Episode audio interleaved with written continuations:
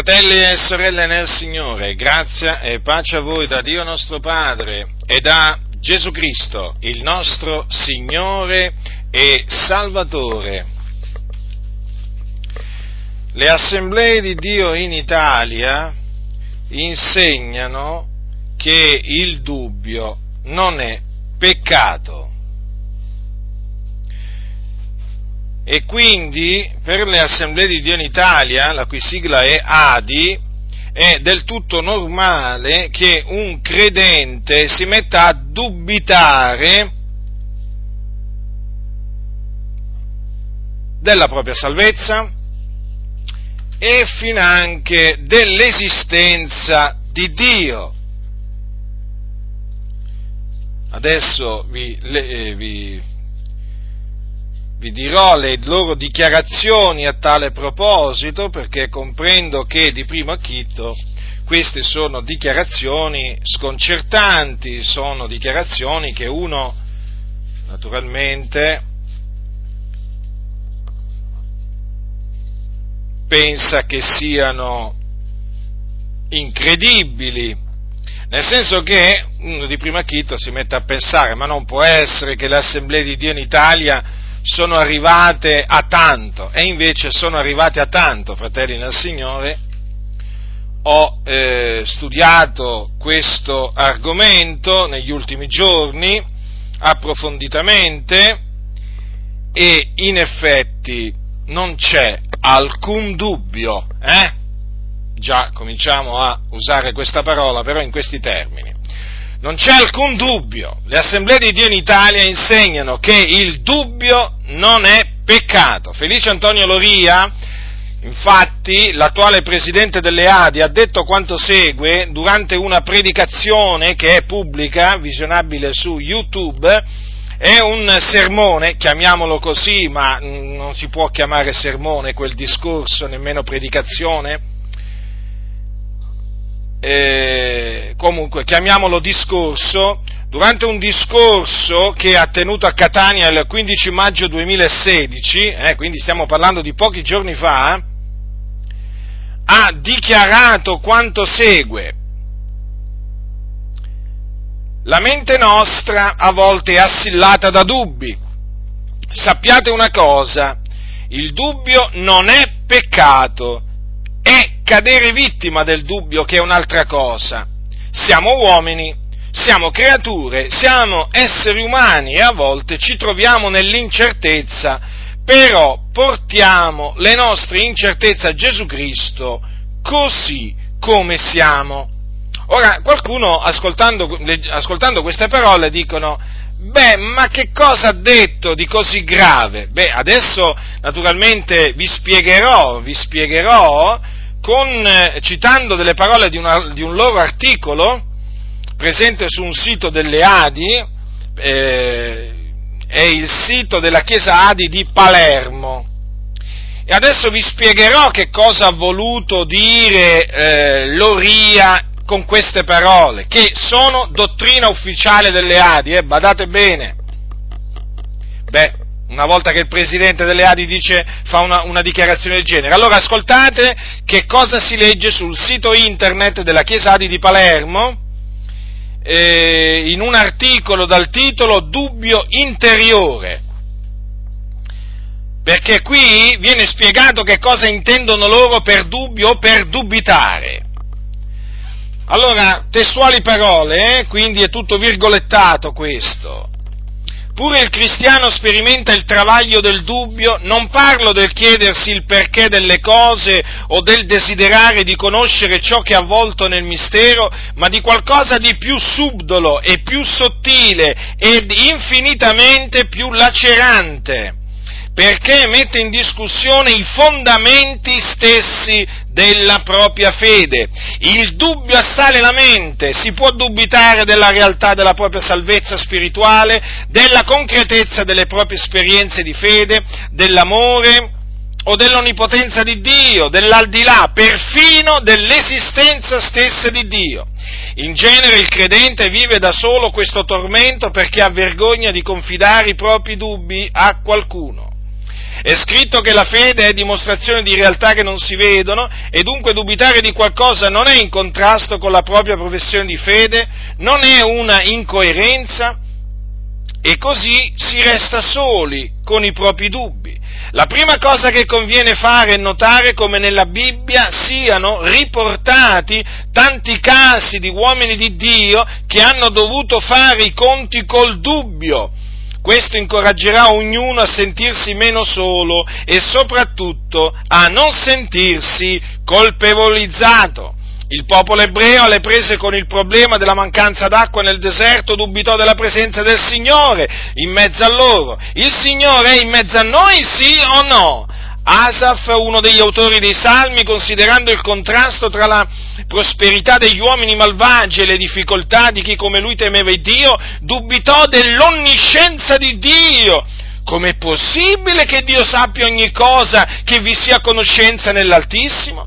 Giovanni Battista, tenuto in carcere da Erode, dubitò della messianità di Gesù Cristo e quindi indirettamente anche della sua stessa missione di profeta del regno di Dio in arrivo e mandò a chiedere a Gesù sei tu colui che deve venire o dobbiamo aspettare un altro? Paolo, parlando della fragilità dell'uomo e delle difficoltà del cristiano, confessò che anche lui, come tutti, delle volte era stato perplesso un termine generico che lascia intravedere domande, dubbi, conflitti interiori. Il sito internet è adipa trattino, quello in mezzo, noce.it, eh, nella sezione approfondimenti. Allora, qui vedete che questa è solamente la prima parte del, dell'articolo, poi vi, eh, diciamo, eh, nel proseguio della mia predicazione vi leggerò anche la seconda parte. Eh, quindi vedete che questa parte di questo articolo spiega perfettamente che cosa intendono dire le Adi quando parlano di dubbio, cioè voi intendono il dubitare. In altre parole, quando loro dicono che il dubbio non è peccato, intendono dire che dubitare non è peccato. Naturalmente il dubbio poi si manifesta con delle dichiarazioni, delle parole, eh? come abbiamo visto, infatti loro ehm, praticamente prendono determinati versetti della Bibbia per sostenere che ci sono stati uomini di Dio che hanno dubitato, capite? E quel dubitare non è peccato, quindi nessuno si lascia ingannare dalle parole e cadere vittima del dubbio che è un'altra cosa, perché qualcuno potrebbe pensare di primo acchito sentendo Loria, le parole di Loria, non spiegate. Beh, qui evidentemente vogliono dire che ten- essere tentati a dubitare non è, ehm, ehm, non è, peccato, ma è cadere in tentazione, eh, diciamo, il peccato. E no, non è così perché loro prendono questi versetti biblici o questi, diciamo, traggono dalla scrittura dei, eh, dei, passi per sostenere che degli uomini di Dio hanno dubitato, attenzione, attenzione, non che sono stati tentati a dubitare e non hanno dubitato, no, ma che hanno dubitato. Allora voi direte, ma allora non è una contraddizione? Ma certo che è una contraddizione, ovvio che è una contraddizione, palese contraddizione, però loro per foraggiare il dubbio, per, portare, per promuovere il dubbio, devono appunto cadere, sono costretti a cadere in questa contraddizione, come vedremo anche cadranno in un'altra contraddizione. Dunque, eh, fratelli del Signore, qua ci troviamo davanti a un attacco spudorato, proprio inaudito, un attacco diabolico contro la fede e la parola della fede. Nel momento in cui infatti qualcuno ci viene a dire che dubitare non è peccato, beh, allora se dubitare non è peccato, qui non è peccato più niente, perché il dubbio è l'antifede per eccellenza. Dubitare significa praticamente non credere. Allora la scrittura dice abbiate fede in Dio, questi dicono dicendo che è possibile non credere in Dio per un credente, eh? attenzione, attenzione perché qui il discorso è rivolto ai credenti, infatti avete sentito che cosa dicono? Eh? Addirittura dice che eh, si può dubitare della propria salvezza spirituale, della concretezza delle proprie esperienze di fede, dell'amore, dell'onnipotenza di Dio, dell'aldilà, perfino dell'esistenza stessa di Dio. E poi cosa dicono? Che uno non si deve sentire colpevolizzato nel dubitare, quindi tranquillo ti dicono, non devi sentirti in colpa, non hai fatto niente di male, infatti per loro non c'è niente di male nel dubbio, non è peccato, figuratevi voi. Ditemi fratelli nel Signore se questo non è un attacco spudorato contro la parola dell'Iddio vivente e vero e contro Dio stesso, perché appunto la parola procede da Dio. È un attacco, fratelli nel Signore, è un attacco tremendo. È per questo che ho intitolato la mia predicazione Attenzione, pericolo di morte. Sì, pericolo di morte, perché questo insegnamento, questo insegnamento è un insegnamento che porta in perdizione, in perdizione. Allora ricordatevi questo, la Sacra Scrittura eh, definisce il dubbio peccato. Che cos'è il salario del peccato? Che cos'è il salario del peccato? È la morte, infatti quando uno dubita eh, si sente trafitto interiormente, eh, perché si sente come ucciso, eh? certo, è proprio così, sente la morte, l'infelicità quando uno appunto dubita, quel senso di infelicità, di frustrazione, di disperazione, che cos'è se non il salario del dubbio, cioè che è appunto peccato. Ma che cosa vanno cianciando questi qua? Sono arrivati persino a giustificare il dubbio. Questi vogliono portare all'inferno le persone. Noi non ci stiamo. Noi vogliamo difendere la fratellanza in Cristo Gesù. Noi non permetteremo che delle persone trascinino all'inferno delle anime e inconsapevoli di essere nelle mani di persone che non sono chiamate da Dio a predicare, a insegnare. Per questo vi ho detto prima che il discorso di Loria non è una predicazione perché chi è chiamato da Dio a predicare non parla in quella maniera, così parlano i filosofi, e infatti così parlano i filosofi, vedremo che Voltaire e altri hanno parlato in favore del dubbio, ma in favore del dubbio non parlano gli uomini di Dio, poi gli apostoli non hanno parlato in favore del dubbio, ma contro il dubbio, Gesù Cristo ha parlato contro il dubbio, il dubbio è peccato, va condannato, è un'opera del diavolo, e allora questi qua che cosa si sono messi a fare? Eh? Si sono messi a diffondere il dubbio, per creare uomini e donne del dubbio, eh? E già che ci siamo, voi sapete che la massoneria, i massoni si definiscono uomini del dubbio e le massone anche donne del dubbio. E quindi ci troviamo davanti a un attacco massonico, massonico al 100%, ordito contro la Chiesa dell'Iddio vivente e vero. E io sono costretto dall'amore di Cristo a levare la voce eh, contro queste menzogne. Menzogne sembrano non finire mai, ma veramente veramente una cosa impressionante. Allora veniamo alla confutazione di questa eresia di perdizione, di quest'altra dottrina di demoni, appunto che è saltata fuori adesso. Eh, è saltata fuori, Dio ha voluto che saltasse fuori adesso. I suoi piani naturalmente sono i suoi piani, non siamo noi a decidere quando appunto scoprire le cose, è Lui che decide. Allora, innanzitutto vediamo la definizione del dubbio, eh, partiamo proprio dall'inizio. Allora, il dubbio, vocabolario della lingua italiana, Nicola Zingarelli.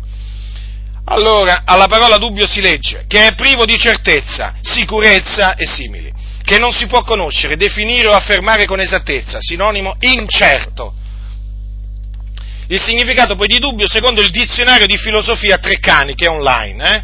Allora, stato soggettivo di incertezza da cui risulta un'incapacità di scelte teoretiche o pratiche, essendo gli elementi oggettivi considerati insufficienti a determinarle in un senso piuttosto che in quello opposto. Sul piano gnoseologico, Dubitare significa sospendere l'assenso nei confronti di proposizioni tra di loro contraddittorie. In questa accezione esso si contrappone a credenza ma è diverso anche dall'ignoranza, intesa come assenza di spirito di ricerca, anzi è proprio la sua collocazione all'interno del processo di ricerca, il suo carattere problematico che ha costituito il valore permanente del dubbio nella storia del pensiero filosofico, sia che esso venga considerato come operazione preliminare a ogni ricerca di verità, come premessa all'acquisizione della certezza, dubbio metodico, sia come constatazione dell'impossibilità di raggiungere certezze, dubbio scettico. Entrambe le forme di dubbio sono presenti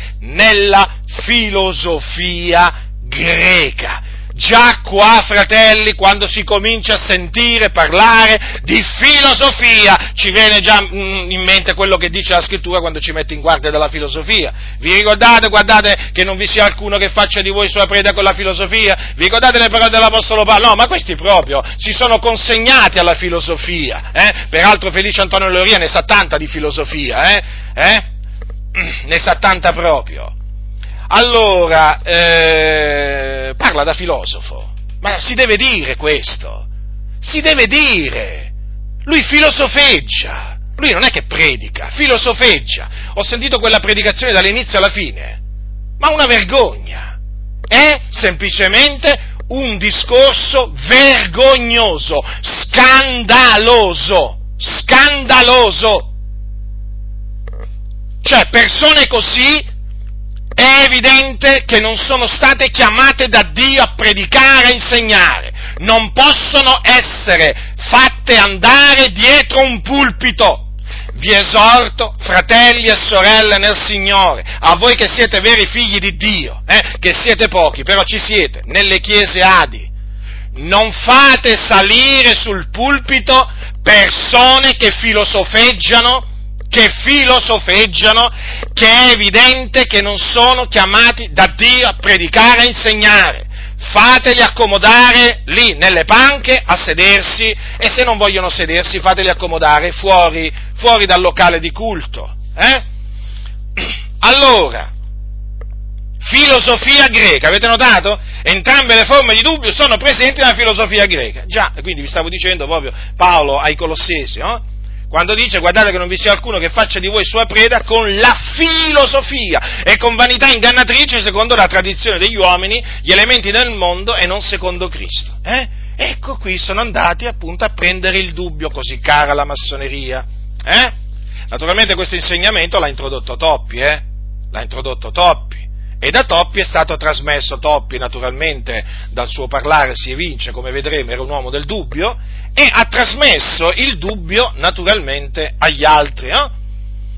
E noi naturalmente ci sentiamo obbligati a slevare la, la nostra voce eh, veramente eh, in favore della verità, in favore della verità contro la menzogna. Allora, fratelli, avete notato?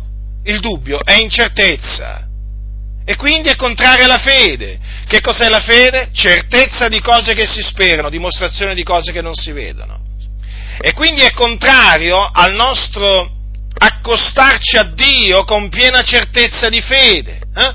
Perché il cristiano è chiamato ad accostarsi a Dio, al trono di Dio, con piena certezza di fede, come è anche chiamato a pregare Dio con fede, senza appunto dubitare eh, persino come vedremo fra poco a mangiare con fede. E questi arrivano a dire che il dubbio, il du- si può dubitare addirittura dell'esistenza di Dio, della propria salvezza. Ma questi veramente, ma vogliono portare all'apostasia le anime? Eh? Allora, vediamo adesso di dimostrare con la scrittura che quanto dicono è sbagliato, falso.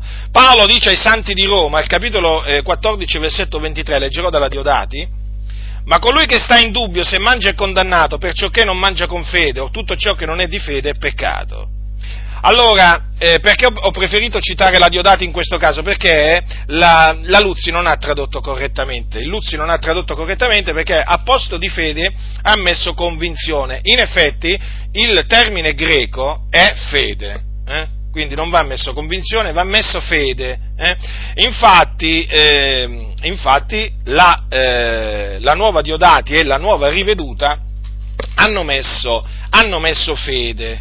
Hanno messo fede. Praticamente il termine qui tradotto, ehm, tradotto con fede in, nei Romani 14-23 è lo stesso termine che c'è in Ebrei 11-6 dove dice o senza fede è impossibile piacergli. Quindi lì deve essere messo fede. Allora, ehm, cosa, cosa dice qua l'Apostolo Paolo? Che colui che sta in dubbio, se mangia è condannato. Per quale ragione? Perché non mangia con fede. Vi rendete conto? Dobbiamo pure mangiare con fede. Or tutto ciò che, dice qua, eh, prendiamo per esempio anche la versione nuova riveduta, che dice, eh, tutto quello che non viene da fede è peccato. Quindi, la nuova Diodati ha messo tutto ciò che non viene da fede è peccato. Quindi, allora, è chiaro, vero? Il dubbio viene dalla fede? A noi non risulta che viene dalla fede. Il dubbio viene dalla fede, ma qui è messo in contrapposizione. Dubbio, fede, dubbio, fede, vedete? D'altronde coloro che studiano il significato delle parole non è che sbagliano. Perché infatti vedete che in una di queste dichiarazioni sul significato di dubbio c'è scritto che è, eh, si, eh, si, il dubbio si contrappone a credenza, in altre parole alla fede. Infatti anche nei discorsi che fanno i massoni, quando parlano del dubbio, lo contrappongono sempre alla fede, cioè è qualcosa che va contro la fede, capite? Non può coesistere con la fede il dubbio, non ci coesiste perché appunto è contrario, no? Praticamente il sinonimo è incerto, ma ditemi voi, la fede è certezza e, il dubbio è incertezza, è sinonimo di incertezza. Ma dico io, come si possono conciliare, come si possono conciliare fede e dubbio? È impossibile, è impossibile. È come cercare di far andare d'accordo la luce e le tenebre. Allora, vedete dunque che l'Apostolo Paolo ci dice una cosa fondamentale che tutto ciò che non, non viene da, da, da, fede è peccato. Questo, guardate, fratelli nel Signore, questo è il primo passo che dovete tenere davanti a voi. Tutto ciò che non viene da fede è peccato. Poi c'è un'altra cosa che voglio già dirvi da subito. Quando le Adi parlano del dubbio, eh, è da notare che non citano mai, non citano mai, quelle, eh, le cose che io adesso vi citerò i passi della Bibbia che io vi citerò che condannano il dubbio. Ora riflettete, sapete che cosa mi ha ricordato questo fatto? Mi ha ricordato la risposta che Toppi ha dato eh, sulla fede, eh, che è scritta su domanda e risposta, domanda e risponde. Mi pare che sia domanda e risponde il libro intitolato. No? Comunque sapete quei volumi dove ci sono domande e risposte a cui risponde eh, Toppi.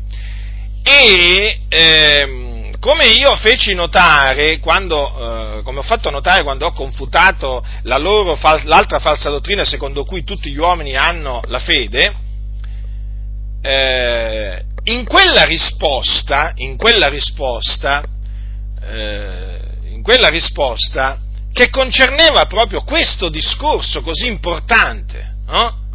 il perché non tutti credono o comunque sia, aveva a che fare con la fede eh, Toppi si è dimenticato, volontariamente naturalmente, di quel passaggio ai Tessalonicesi che dice che non tutti hanno la fede. Ecco, qui ho riscontrato la stessa tattica. Vanno a prendere questo, questo, questo e quest'altro, che poi, come vedremo, ha, quelle parole non hanno il significato che danno le Adi, però mancano all'appello tutti quei passi che condannano in una maniera o nell'altra il dubbio, il dubitare. Ma chissà perché? Chissà perché? Ma noi lo sappiamo perché, perché loro vogliono insinuare du- il dubbio nei credenti, vogliono che vivano di dubbi, che abbiano i dubbi, perché se non volessero, eh, veramente, se non volessero che i credenti a- a- abbiano dei dubbi, condannerebbero il dubbio come facciamo noi, citando queste parole, ma non le citano, non le citano! E qui c'è la disonestà, vedete? Qua, e da questo si capisce quando c'è disonestà. Tu parli del dubbio ai santi eh, e ti dimentichi per esempio di queste parole di Paolo che condannano, il, eh, che condannano il dubbio in maniera così esplicita, ma è ovvio, no? È ovvio la ragione. Allora, andiamo adesso quindi è chiaro che le ali mentono quando dicono che il dubbio non è peccato. Perché vedete che dice che tutto ciò che non è di fede è peccato. Il dubbio non, è dal, non, è, non viene dalla fede. Quindi, quindi, quindi voi che siete nelle Adi, ascoltate, ascoltate e intendete. Se dice che tutto ciò che non viene da fede è peccato e il dubbio fa parte di tutto ciò che non viene da fede, è evidente che il dubbio è peccato, lo capite fratelli? Ma veramente vi scongiuro veramente ad aborrire questo insegnamento sul dubbio. Eh? Guardate, ascoltatemi, se il cosiddetto vostro pastore insegna la stessa cosa, che insegna Loria e tanti altri. Ascoltatemi, esortatelo immediatamente a ravvedersi, a ravvedersi, eh? Perché questo è gravissimo, è gravissimo! Lo dovete ammonire immediatamente, voi Chiesa! Questo insegnamento porta all'inferno e già ha portato all'inferno tante anime. Ricordatevi che i massoni vanno all'inferno coi dubbi, eh? È il motore della loro vita. Purtroppo qui va a finire adesso che il dubbio diventa il motore della vita di tanti, di tanti veramente credenti e quel motore li porta all'inferno. Capite? Cioè non ci può stare un, uno che si dice pastore, che insegna questo, non può stare dietro il pulpito. Questa è una dottrina diabolica che annulla la fede, annulla la parola della fede, scompai, scom, diciamo, crea uno scompiglio generale che è terribile. È terribile! Cioè, ma vi rendete conto? Cioè, qui c'è un attacco alla fede.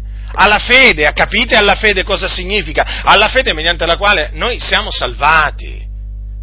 Cioè, questi qua permettono il dubbio, giustificano il dubbio, approvano il dubbio, dicono state tranquilli praticamente che il dubbio non è peccato, anzi prima di voi tanti altri uomini di Dio hanno peccato, ma dove hanno peccato? Hanno, hanno dubitato, ma chi? Voi dubitate, ma voi, voi delle Adi, eh? Che non avete fede. Ma non mi potete venire a dire che Paolo dubitò, eh? Giovanni Battista dubitò, Asaf dubitò, ma cosa state dicendo? Ma cosa state dicendo, ignoranti, insensati che non siete altro? Ma leggete le scritture e convertitevi al Signore. Giacomo, andiamo da Giacomo, il fratello del Signore. Questi sono uomini che hanno parlato da parte di Dio. Questi non filosofeggiavano. Questi non erano pieni di filosofia greca.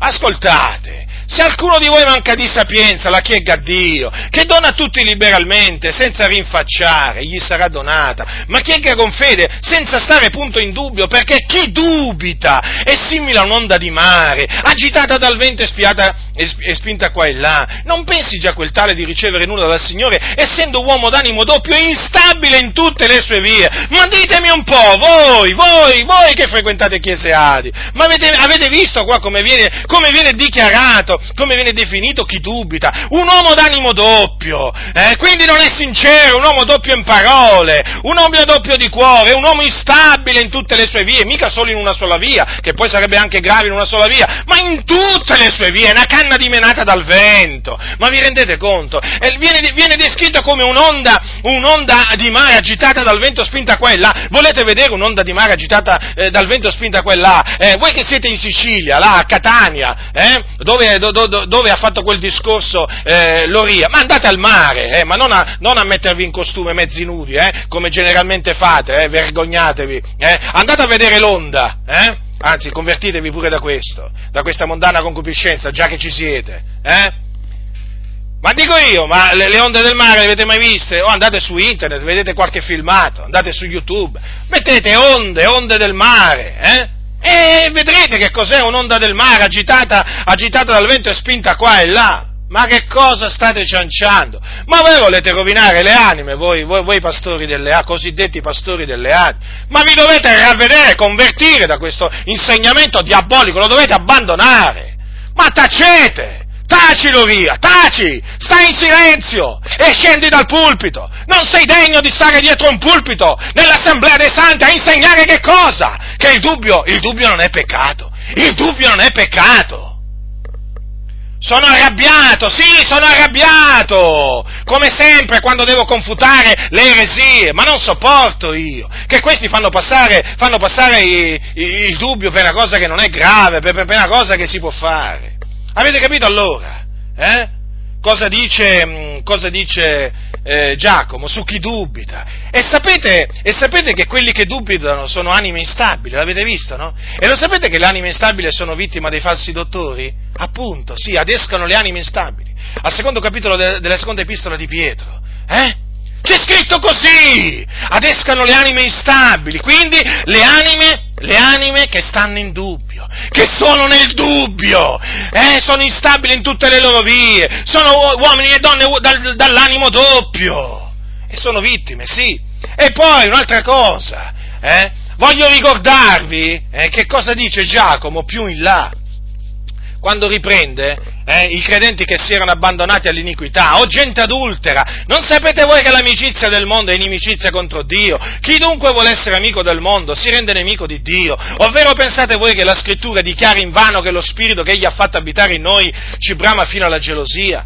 Ma egli dà maggiore grazia, perciò la scrittura dice Dio resiste ai superbi e dà grazia agli umili. Sottomettetevi dunque a Dio, ma resistete al diavolo ed egli fuggirà da voi. Appressatevi a Dio ed egli si appresserà a voi. Nettate le vostre mani, o peccatori, e purificate i vostri cuori, o doppi d'animo. Siate afflitti, fate cordoglio e piangete, sia il vostro rito, il riso convertito in lutto e la vostra allegrezza in mestizia. Umiliatevi nel cospetto del Signore ed egli vi innalzerà. Avete visto qua come vengono chiamati eh, quest'oro? Eh? Questi sono tra la gente adultera, eh? vengono chiamati eh, peccatori, doppi, e vedete? Doppi d'animo, doppi d'animo. Quindi chi dubita, coloro che dubitano sono doppi d'animo e devono purificare i loro cuori. E da che cosa si purificano i, loro, i, i cuori se non dalla malvagità, dal peccato? Eh? Lo vedete qua che cosa dice? Voi, voi che ridete e che dubitate, guardate, guardate qua, doppi d'animo che non siete altro. Afflitti dovete essere, dovete fare cordoglio, dovete piangere, altro che ridere, eh? con le barzellette che, che, che, che, vi dicono dal pulpito, che vi raccontate tra, tra, tra di voi, insensati, ribelli, eh? sia il vostro riso convertito in lutto e la vostra allegrezza in mestizia, basta buffoneggiare da dietro i pulpiti e in mezzo all'assemblea dei santi, avete capito voi? Eh? Che vi definite pastori, buffoni, eh? intrattenitori, Ecco che cosa siete, o motivatori come quelli che ci sono nei villaggi turistici, eh? Vestitevi da clown, già che ci siete, andate dietro i pulpiti vestiti da clown, perché avete pure la faccia da clown, eh? Avete lo spirito da clown, la faccia da clown, avete tutto del clown, via dalle assemblee dei santi, buffoni! Vi piace intrattenere il popolo di Dio con le vostre buffonerie, doppi d'animo, via! Ma veramente, guardate un po' qua che cosa ci troviamo davanti, a dover confutare qualche cosa che era impensabile, inimmaginabile. Eh? Giuda, andiamo, andiamo da Giuda. Giuda, no, no, Giuda Iscariota naturalmente, servo del Signore questo. Eh? Servo del Signore. Ascoltate cosa dice Giuda nella sua epistola, servitore di Gesù Cristo e fratello di Giacomo. Eh? Questo era fratello Giacomo del Signore. Quindi uno dei fratelli di Gesù. Ascoltate attentamente che cosa dice Giuda. Ci dice queste parole, abbiate pietà degli uni che sono nel dubbio, salvateli strappandoli dal fuoco.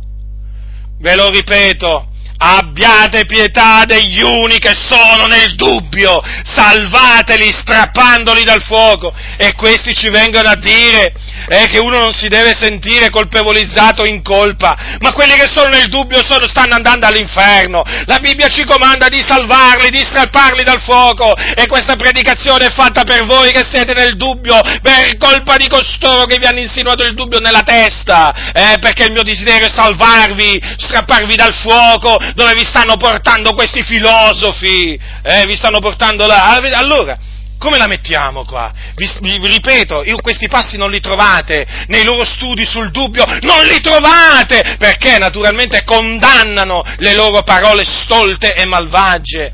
E d'altronde, d'altronde chi dubita è, è, è, un, è, un, uomo instabile in tutte le sue vie, è un uomo d'animo doppio. Capite?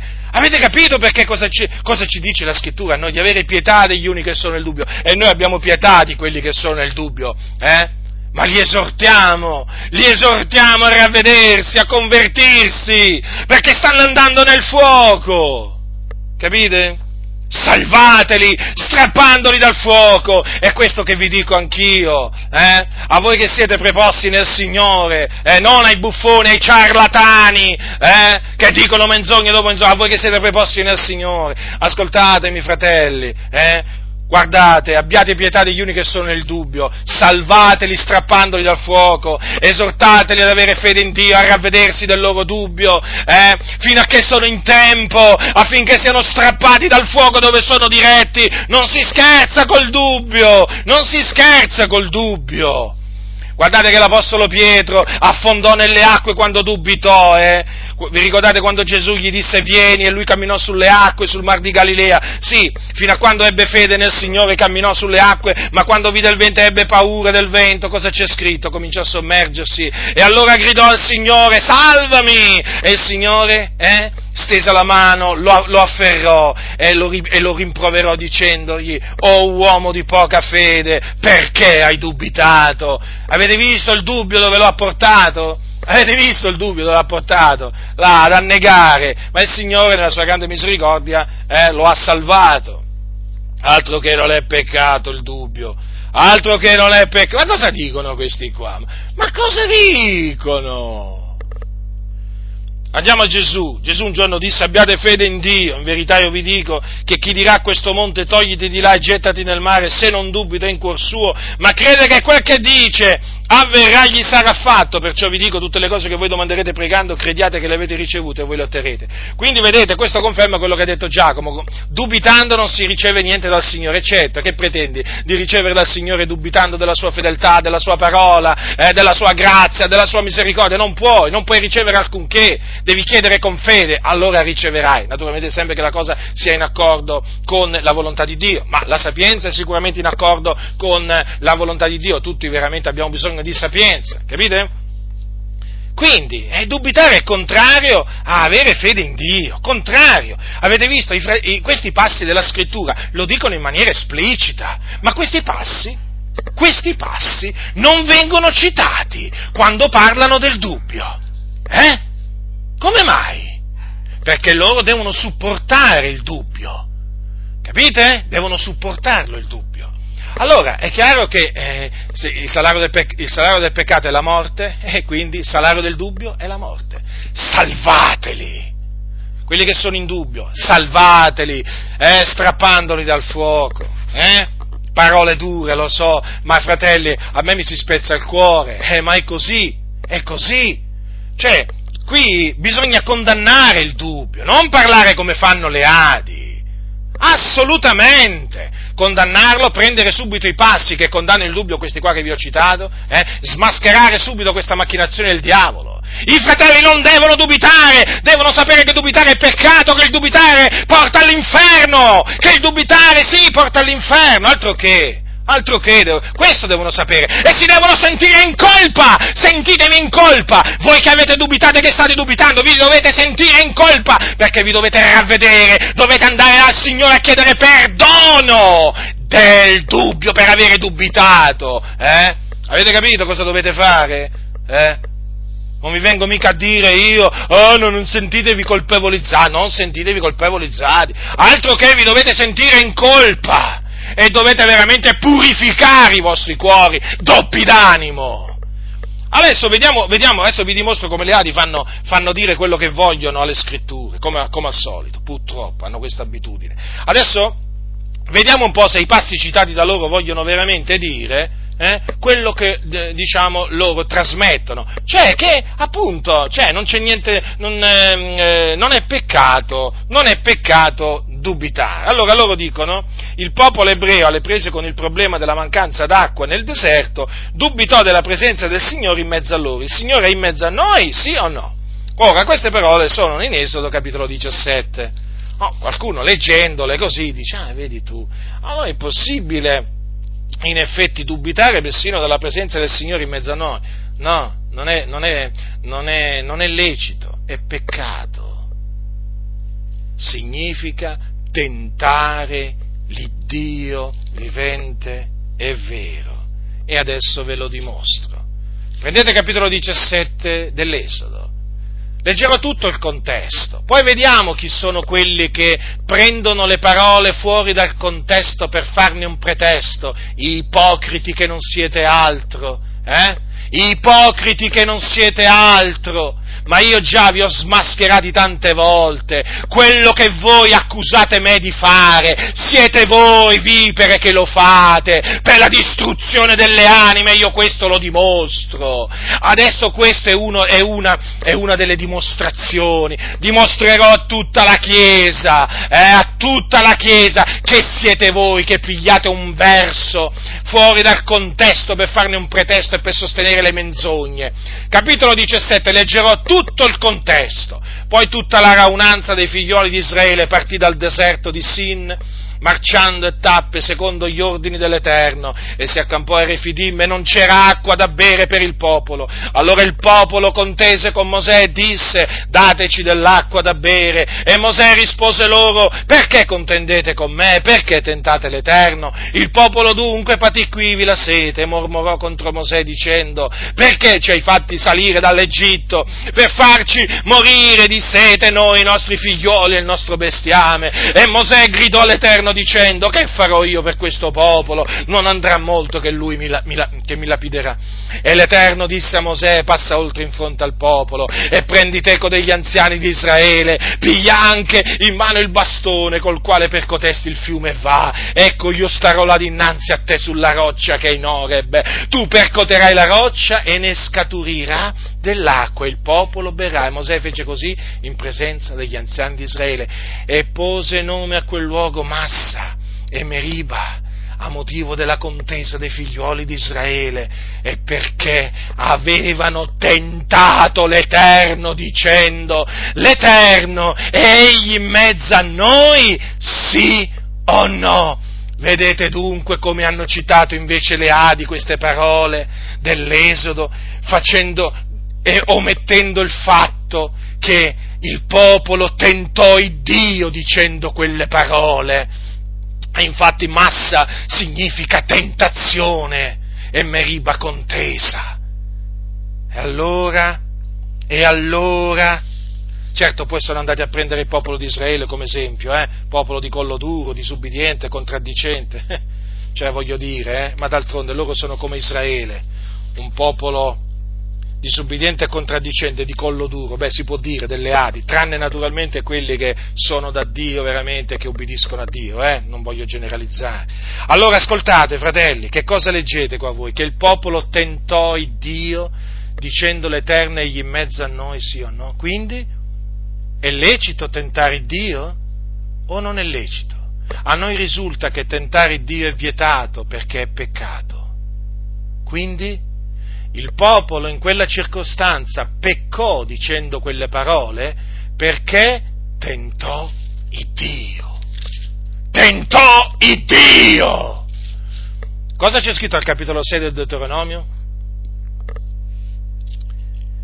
Non tenterete l'Eterno il vostro Dio come lo tentaste a Massa, al capitolo 6, versetto 16, ascoltate non tenterete l'Eterno il vostro Dio come lo tentaste a massa, è un comandamento, invece le Adi dicono, ve lo, ve lo traduco fratelli, tentate il Dio come il popolo di Israele lo tentò a massa, sì, sì fratelli, sì fratelli, lo so, è triste, mi si spezza il cuore, ho una rabbia, guardate, è lecito arrabbiarsi, eh, dice adiratevi non peccate, ma credetemi, io, io adesso capisco sempre meglio Giovanni Battista quando gridava nel deserto, capisco sempre di più Giovanni Battista quando diceva, eh, quando diceva razza di vipere, eh, ai farisei, capisco Gesù adesso quando se la prendeva con gli scribi e farisei, eh, che impedivano a quelli che volevano entrare nel regno dei cieli di, entra- di entrarci.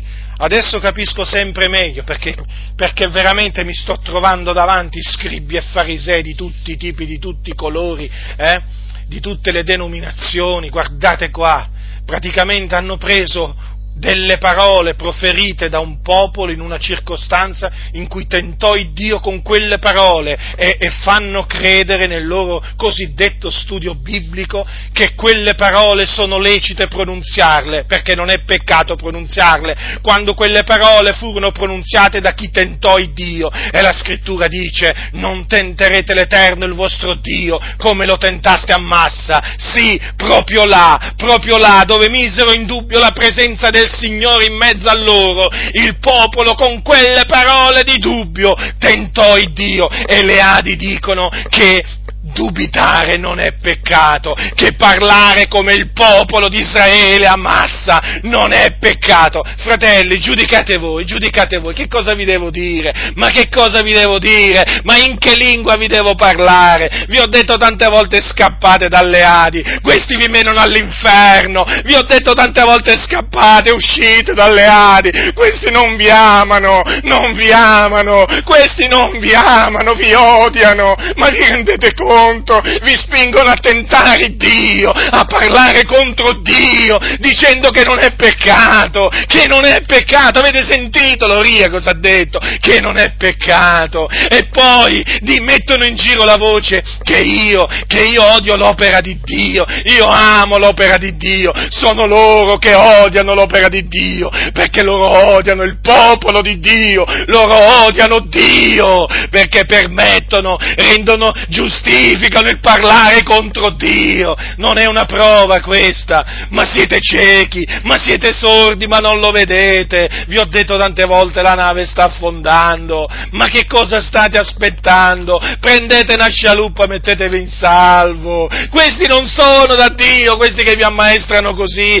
vi vogliono portare all'inferno. State attenti, c'è un'eternità piena di tormenti per quelli appunto che parlano così, che tentano il Dio, non è peccato questo, dovete ravvedervi voi che avete parlato così, se c'è qualcuno che mi sta ascoltando, eh, tra di voi, che ha, eh, si è lasciato dire queste, lasciato fuoriuscire dalla bocca queste parole che il popolo disse a massa, ravvedetevi, convertitevi, chiedete perdono al Signore, chiedete perdono al Signore, avete tentato il Dio, state tentando il Dio, attenzione che Dio un fuoco consumante vi scaraventa all'inferno, avete capito? Prendete le distanze da questa gente, prendete le distanze da questa gente, andiamo adesso ad Asaf, adesso hanno fatto pure, hanno, hanno, hanno messo tra i dubbiosi, pure Asaf, il profeta Asaf, eh, 73, Salmo 73, il Salmo 73 che loro citano,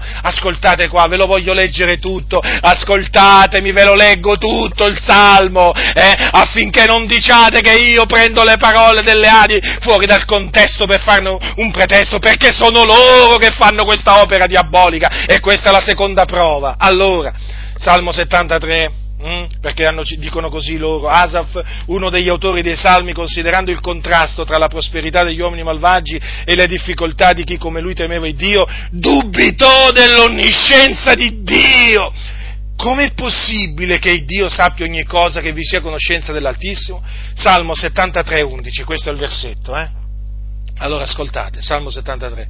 Certo il Dio è buono verso Israele, verso quelli che sono puri di cuore, ma quante a me quasi inciamparono i miei piedi, poco mancò che i miei passi non sdrucciolassero, poiché io portavo invidia agli orgogliosi, vedendo la prosperità degli empi, poiché per loro non vi sono dolori, il loro corpo è sano e pingue, non sono travagliati come gli altri mortali, né sono colpiti come gli altri uomini, perciò la superbia li cinge a guisa di collana, la violenza li copre a guisa di vestito, dal loro cuore insensibile esce l'iniquità, le immaginazioni del loro cuore traboccano, sbeffeggiano e malvagiamente ragionano ad opprimere, parlano altezzosamente, mettono la loro bocca nel cielo e la loro lingua passeggia per la terra, perciò il popolo si volge dalla loro parte e beve copiosamente la loro sorgente e dice, com'è possibile che Dio sappia ogni cosa, che vi sia conoscenza nell'Altissimo? Ecco, costoro sono empi, eppure tranquilli sempre, essi accrescono i loro averi. Invano dunque ho purificato il mio cuore, ho lavato le mie mani nell'innocenza, poiché sono percosso ogni giorno e il mio castigo si rinnova ogni mattina. Se avessi detto parlerò a quel modo, ecco sarei stato infedele alla schiatta dei tuoi figlioli. Ho voluto riflettere per intendere questo, ma la cosa mi è parsa molto ardua finché non sono entrato nel santuario di Dio e non ho considerata la fine di costoro. Certo tu li metti in luoghi sdrucciolevoli, tu li fai cadere in rovina come sono stati distrutti in un momento, portati via, consumati per casi spaventevoli come avviene d'un sogno quando uno si sveglia, così tu, oh Signore, quando ti desterai, sprezzerai la loro vana apparenza. Quando il mio cuore si inacerbiva ed io mi sentivo trafitto internamente, ero insensato e senza conoscimento, io ero verso di te come una bestia, ma pure io resto del continuo con te, tu mi hai preso per la mano destra, tu mi condurrai col tuo consiglio e poi mi riceverai in gloria. Così, eh, chi ho io in cielo fuori di te? il così non c'è, eh, ho sbagliato io. Chi ho io in cielo fuori di te? E sulla terra non desidero che te. La mia carne e il mio cuore possono venire meno, ma Dio è la rocca del mio cuore, la mia parte in eterno, poiché ecco quelli che si allontanano da te periranno, tu distruggi chiunque fornicando ti abbandona. Ma quanto è a me il mio bene ad accostarmi a Dio, io ho fatto del Signore dell'Eterno il mio rifugio per raccontare a Dio tutte le opere tue. Allora, le Adi hanno attribuito in questo studio presente sul sito di quella chiesa di Adi di Palermo, hanno attribuito ad Asaf queste parole. Eh, com'è possibile che Dio sappia ogni cosa che vi sia conoscenza del, nell'Altissimo? Allora, come avete potuto vedere, leggere e anche ascoltare, fratelli, quelle parole non sono state pronunziate da Asaf, eh, ma sono, eh, sono state pronunziate dal popolo che si volge dalla parte degli empi. Capite? E che non le ha pronunziate Asaf quelle parole, ma Asaf ha semplicemente riferito le parole che il popolo o quelli che si volgono uh, dalla parte degli empi eh, dicono, è confermato da, dalle parole di Asaf, da queste parole.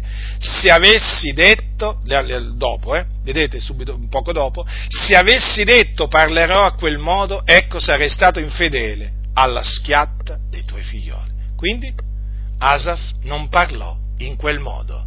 Chi prende le parole fuori dal contesto per farne un pretesto? Giudicate voi, tutti, tutti voi, Chiesa di Dio, in Cristo Gesù, giudicate voi, eh? da persone intelligenti, perché io vi stimo, però persone intelligenti, non sono come quelli, eh? Non sono come quelli che vi disprezzano hm? e che vi definiscono come dei gatti, vi equiparano a dei gatti. Mm?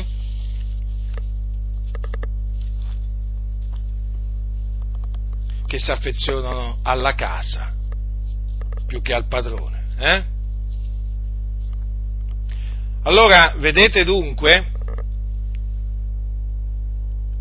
è confermato che Asaf non disse quelle parole.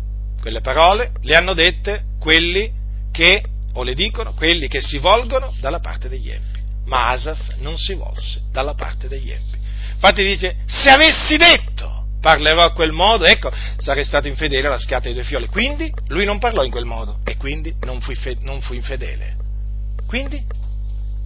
E difatti, ecco perché all'inizio lui dice, quanto a me quasi inciamparono i miei piedi, poco, poco, poco mancò che i miei passi non sdrucciolassero. Quindi i suoi passi non sdrucciolarono, i suoi piedi non inciamparono. Però le Adi lo fanno inciampare, lo fanno sdrucciolare, gli piace così. E gli hanno messo in bocca eh, queste parole qua. Ma, dicono, vedete, pure Asaf, che era un profeta, che aveva lo spirito di Dio, vedete, si è messo a Dio, ma ha dubitato dell'onniscienza di Dio. Sì, Asaf, guarda, guarda. E chi non conosce le scritture ci casca, rimane vittima di questo inganno. Passiamo a Giovanni Battista. Allora le Adi affermano Giovanni Battista, tenuto in carcere da Erode, dubitò della messianità di Gesù Cristo e quindi indirettamente anche della sua stessa missione di profeta del regno di Dio in arrivo e, mandò a chiedere a Gesù, sei tu colui che è da venire o dobbiamo aspettare un altro? Questo è Matteo, capitolo 11, versetto 3. E non poteva mica mancare Giovanni Battista, no? A sostegno del dubbio, eh, figuratevi. Ma figuratevi, ma Giovanni Battista non poteva mancare all'appello, dai, su.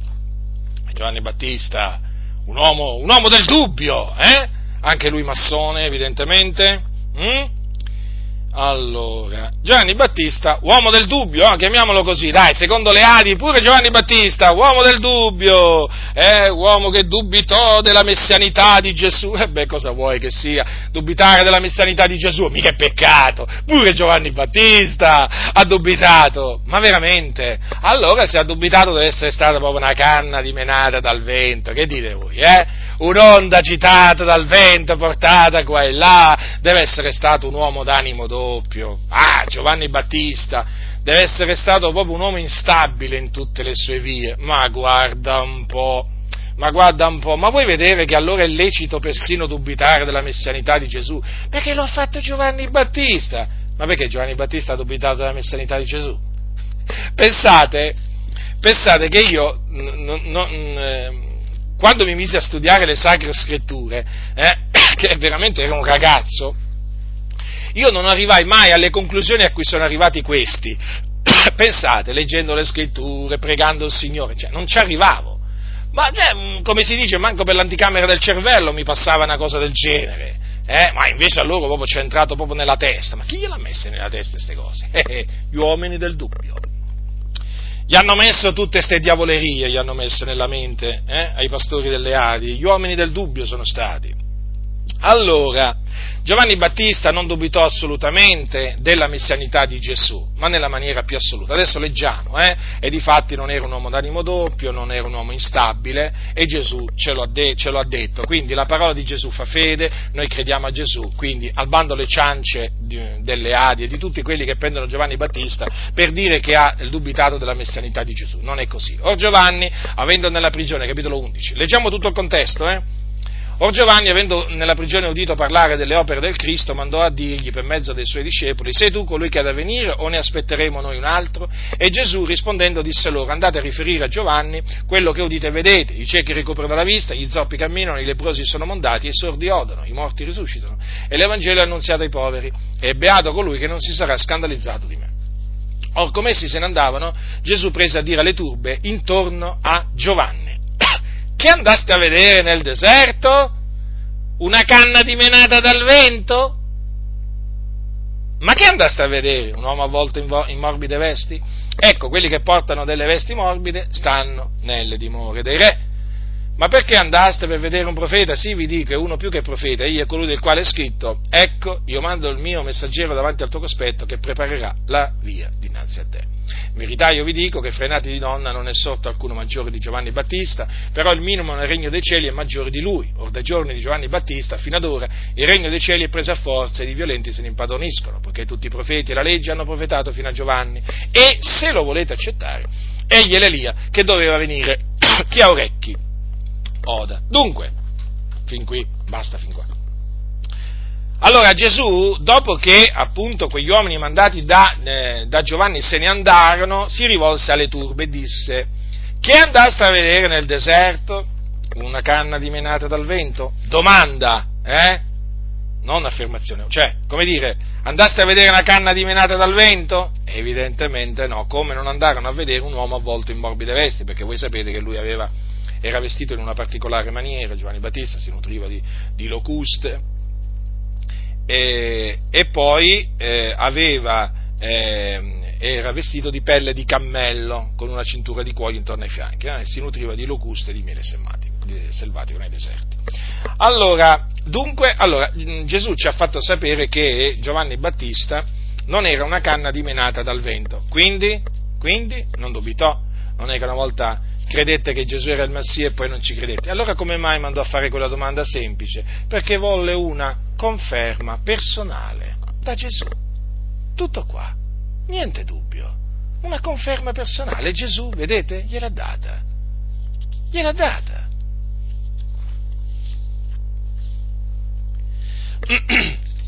Eh, certo, stando così le cose, stando così le cose,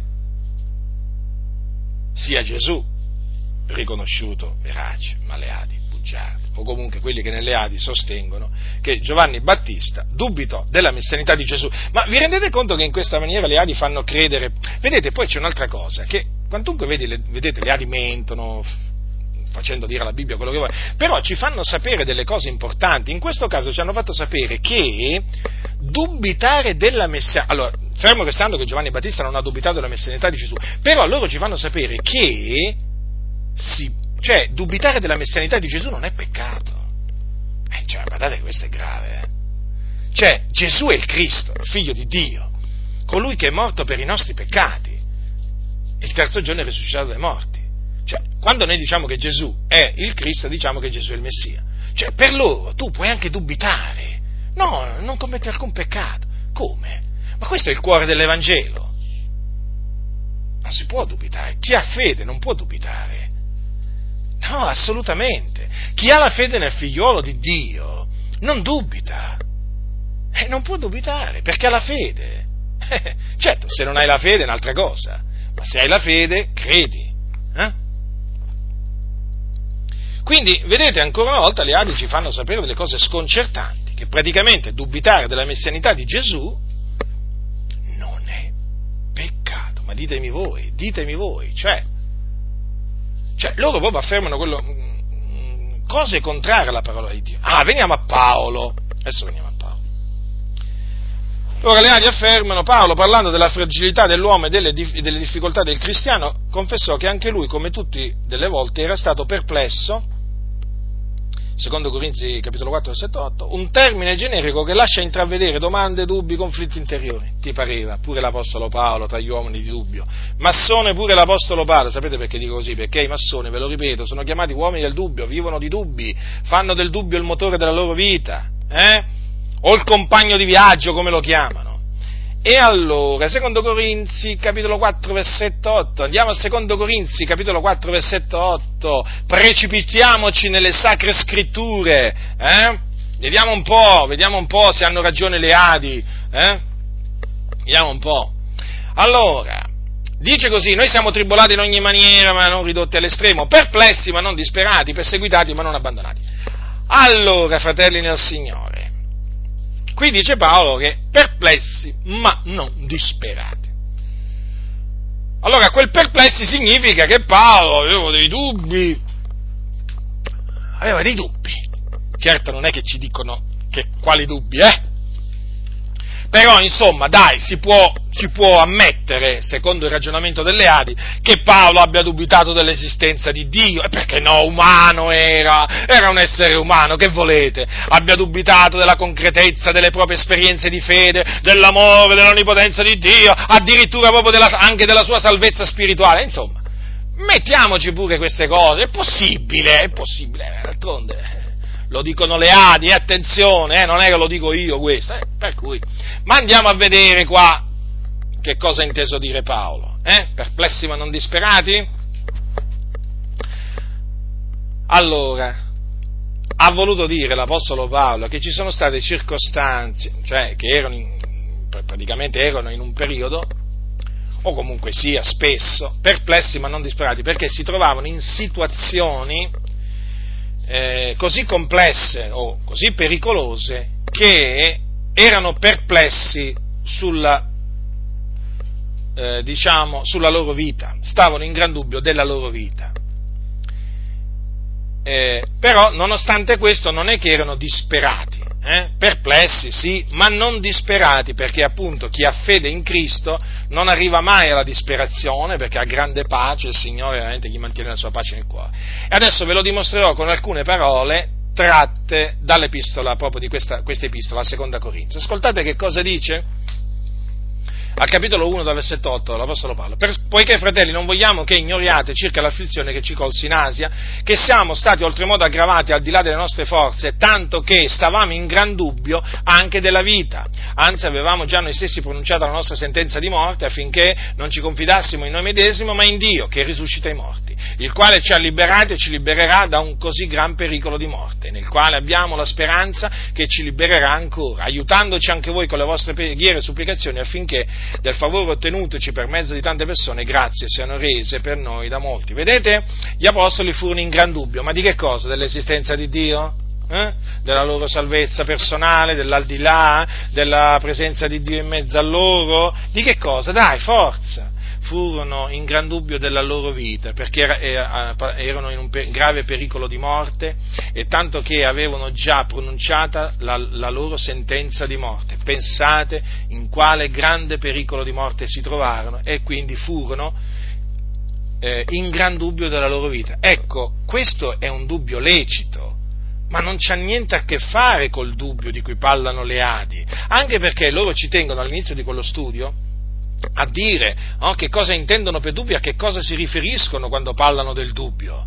Non a queste cose, no, no, no, no, no, a dubitare dell'esistenza di Dio e così via, dell'onnipotenza di Dio. Vedete dunque, Paolo, con quel passo lì hanno voluto mettere Paolo tra quelli che dubitavano. Invece vedete qui cosa... Paolo lo spiega, lo spiega chiaramente.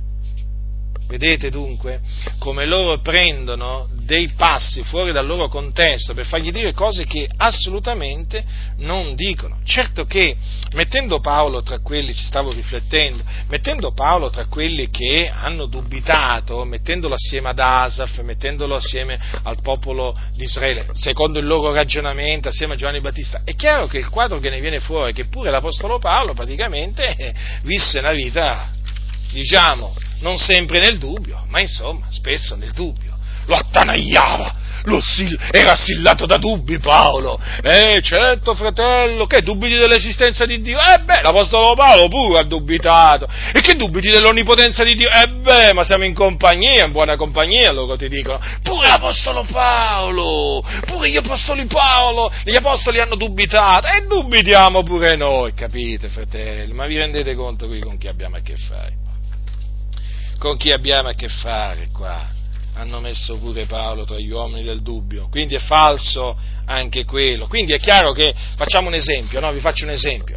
Eh, io sono eh, eh nel dubbio se, eh, diciamo, tra vent'anni eh, diciamo, sarò ancora in vita. Beh, è lecito, no? Come faccio a sapere io no? Se dopo 8 anni sarò ancora in vita, voglio dire, se piace al Signore già domani sarò in vita, se piace al Signore domani, figuriamoci se io mi metto a dire che tra 20 anni o tra 30 anni eh, ho la certezza che sarò in vita. E come faccio a dirlo? Eh, voglio dire, da questo punto di vista è lecito, no? Voglio dire, avere il dubbio, ma, ma, questo non ha niente a che fare con dubitare delle promesse di Dio, dubitare dell'esistenza di Dio, della sal- propria salvezza, non c'ha proprio niente a che fare. Eh, che cosa c'entra questo? Eh? O per esempio tu puoi essere perplesso riguardo a qualcosa per esempio che sta facendo il Signore nella tua vita, ti ha bloccato per esempio una strada o ti ha chiuso una porta e tu sei perplesso perché ti domandi come mai. Vabbè, ma quello è normale, uno si fa delle domande, ma non significa mica mettere in dubbio l'esistenza di Dio, la propria salvezza, non c'è niente a che fare. Eppure, vedete, nelle Adi vogliono far credere che dubitare dell'esistenza di Dio della propria salvezza, non è peccato, è assurdo. Ma poi la cosa che, la cosa che sconcetta è che in questo studio dicono che il dubbio è dal diavolo. Veramente, eh? Dicono pure questo, guardate che sono tremendi questi delle Adi, eh? Dicono tutto e contrario di tutto, eh?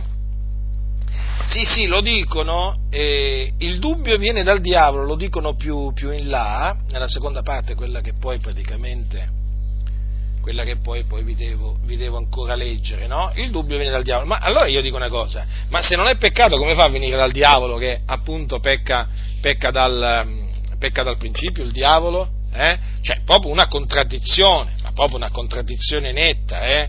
E come si fa? Come si fa? Eppure riescono pure a dire questo. Cioè, riescono a dire che il dubbio è del diavolo, però però, però, sì, perché loro poi quale ragionamento ti dicono? Tu porta i tuoi dubbi, le tue incertezze a Gesù. Eh? Così, come sei? Sì, ma qual è il discorso qua? Che ammesso che uno allora, ammesso che uno poi ha dei dubbi, li porta a Gesù e Gesù glieli toglie, poi appena quei, quei, dubbi spariscono viene accusato di essere un presuntuoso. Ah, tu hai solo delle certezze, eh, sei di quelli che non hanno dubbi, oh, li devi avere nelle A di dubbi, oh. Eh, se no non va bene, devi essere un uomo di dubbio, la vuoi capire? Per le Adi sì, un po' come per la massoneria. Allora, Adesso vediamo nella pratica quali sono le nefaste conseguenze di questo insegnamento diabolico. Allora, praticamente tu mm, non, devi, non ti devi permettere di dire che i peccatori vanno all'inferno, che sono andati all'inferno. Facciamo un esempio, muore un papa, eh? tu non ti devi permettere di dire che è andato all'inferno, eh? era mariano, si prostrava davanti agli idoli, eh, tutto, tutto, è morto. Tu non ti devi permettere di dire che è andato all'inferno, perché loro praticamente ti dicono che non puoi dirlo e che ne sai tu se all'ultimo momento si è convertito? Ecco, ecco il dubbio. Vedete? Usano il dubbio. E tu che ne sai? Oh, ma questo, fratelli del Signore, non è che vale solo per il Papa, eh? No, no, no, no, no, anche per esempio per un vostro parente che bestemmiava dalla mattina alla sera, anche per, per persone che eh, vivevano nella fornicazione, eh, che erano omosessuali, ladri, ubriachi, proprio, no, proprio te, con, con tanto di testimoni, no, no, se muoiono all'improvviso, no, tu non ti devi mica permettere che sono andati all'inferno, e che ne sai tu che all'ultimo momento eh, non, non ha creduto? Hai capito? Eh? Infatti sul risveglio pentecostale, sul numero di risveglio pentecostale, si legge dove sono i nostri morti? Domanda. Non spetta a noi di dirlo, solo Dio lo sa, ma può darsi che noi siamo nel dubbio circa qualcuno dei nostri cari, anche allora non spetta a noi di giudicare, nessuno sa ciò che può passare tra l'uomo e Dio all'ultimo momento. È sufficiente un istante per credere, d'altronde noi non possiamo più far niente per i morti se non che rimetterli alla giustizia e all'amore perfetto di Dio, il turbamento che potremmo avere eh, a loro riguardo sarebbe assolutamente vano. Eh? Mm. Avete capito allora? Dove sono i nostri morti? Oh, non ti devi permettere, di, devi avere il dubbio. Il dubbio. Il dubbio. Allora, mettiamo che, come dicono loro, no? Allora, mettiamo, mettiamo, ammettiamo, che, ammettiamo che succeda così, no? Ammettiamo che succeda così. Cioè, uno muore, no? Sa che era un peccatore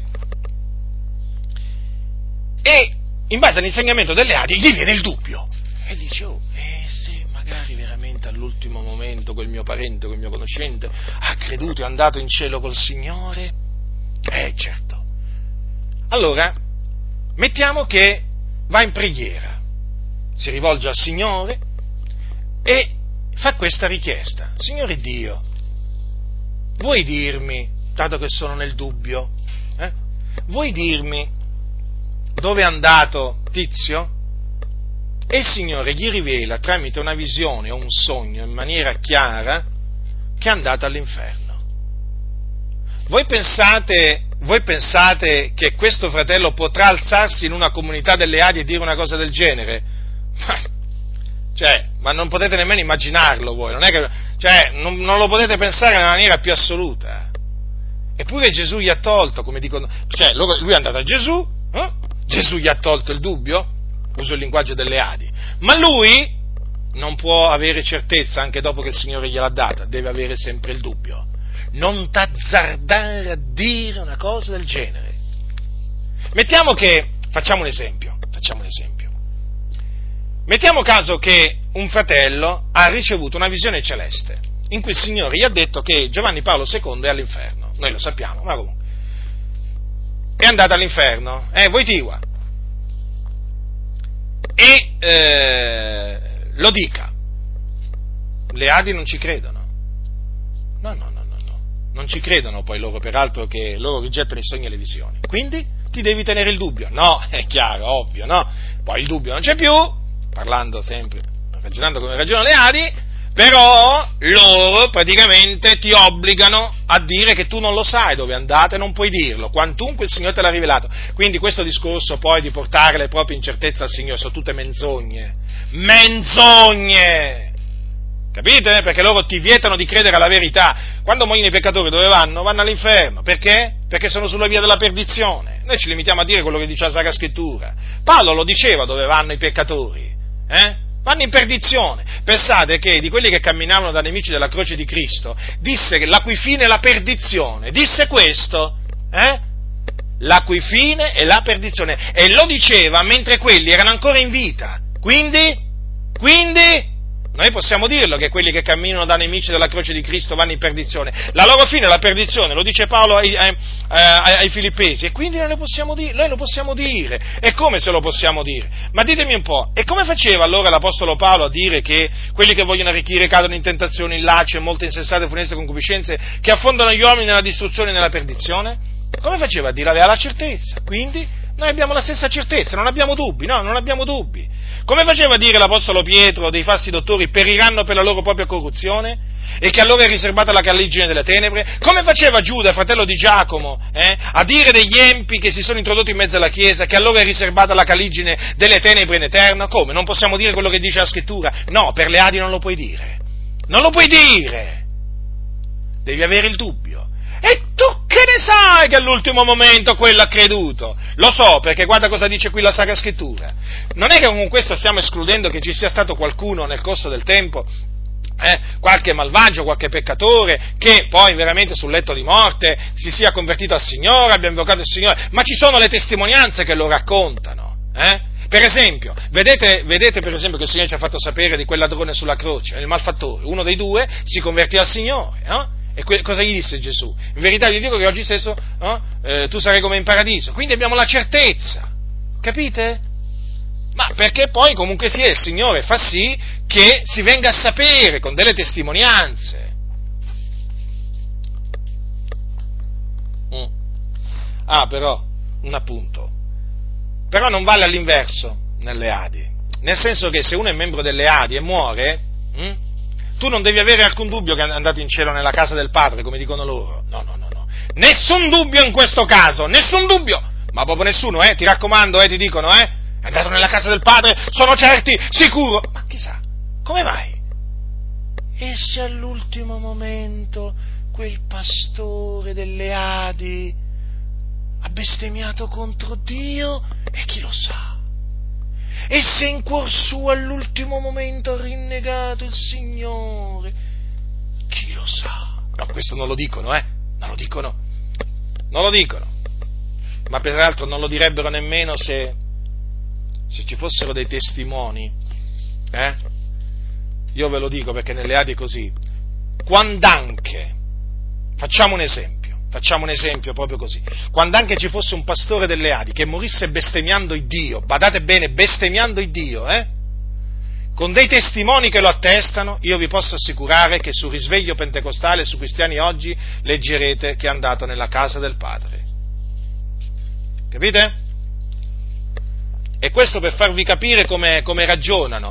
Guardate che, guardate, ma io chiaramente adesso ho fatto questo discorso per farvi ragionare, a voi soprattutto che state nelle Adi, vedete, vale in un verso ma non vale nell'altro, e questo anche vi fa capire che non è un qualche cosa che viene da Dio quell'insegnamento, perché dovrebbero fare la stessa valutazione nei confronti di quelli che si dicevano credenti e che sono morti all'improvviso, cioè dovrebbero dire, tu che ne sai, non puoi dire fratello che è andato in cielo, dovrebbero dire la stessa cosa, no?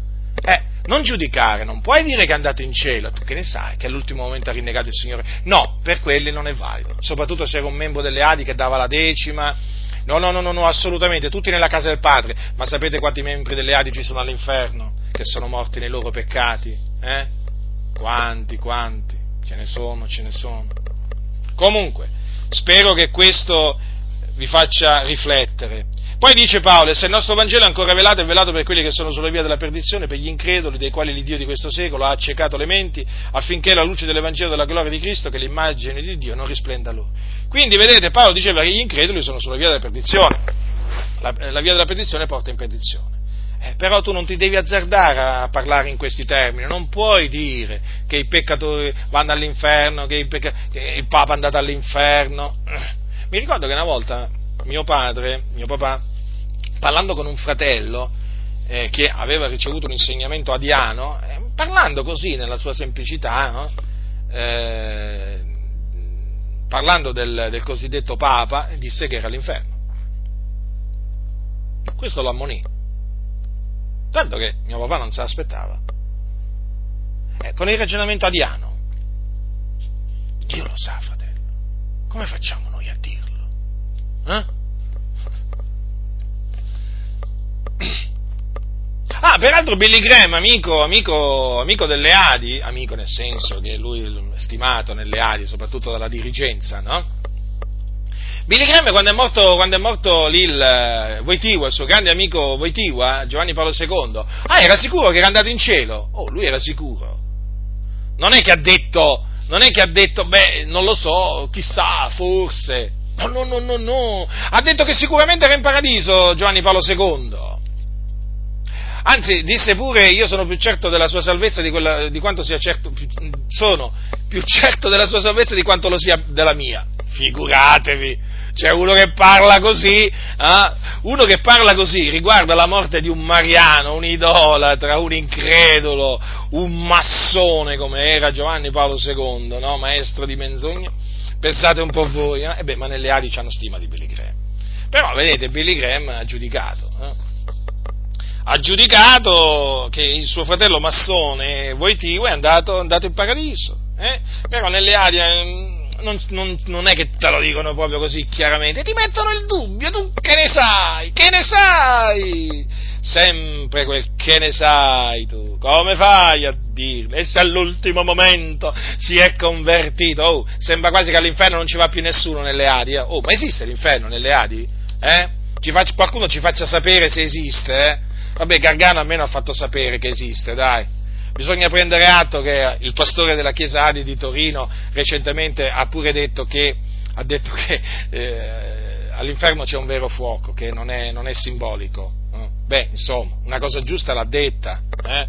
Almeno voglio dire, almeno in questo ha detto, ha detto, la verità, anche se in quella predicazione ha detto altre cose che non sono, non sono conformi alla parola, però almeno su questo bisogna dire che ha, eh, con delle parole chiare, condannato l'insegnamento falso delle Adi secondo cui il fuoco dell'inferno è allegorico. Prendiamo atto, eh, prendiamo atto. L'abbiamo visto, l'abbiamo visto sicuro, eh, a Gargano quando parlava del fuoco dell'inferno, eh? Evidente, evidentemente a Torino c'è un'atmosfera, eh, un'atmosfera diversa magari in qualche altra comunità, eh, ha, diciamo, da cui lui ne ha ricevuto del bene, hm? da cui lui ne ha ricevuto del bene. Allora, speriamo comunque che abbandoni anche le altre false dottrine delle Adi, eh, Gargano, eh, e che si metta proprio a confutarle dal pulpito nella stessa maniera. Allora, Altra conseguenza è che è vietato praticamente di credere nella parola. Eh, con, questo, con questo discorso sul dubbio viene vietato di credere nella parola di Dio. Un massone ha detto che il dubbio è una condizione mentale per la quale non si riesce a credere in una certezza o con cui si mette in discussione un enunciato o una verità. Eh? Allora, per esempio, le Adi, le Adi, sulla sorte eterna di quelli che non hanno udito l'Evangelo mettono il dubbio, no? Mettono il dubbio.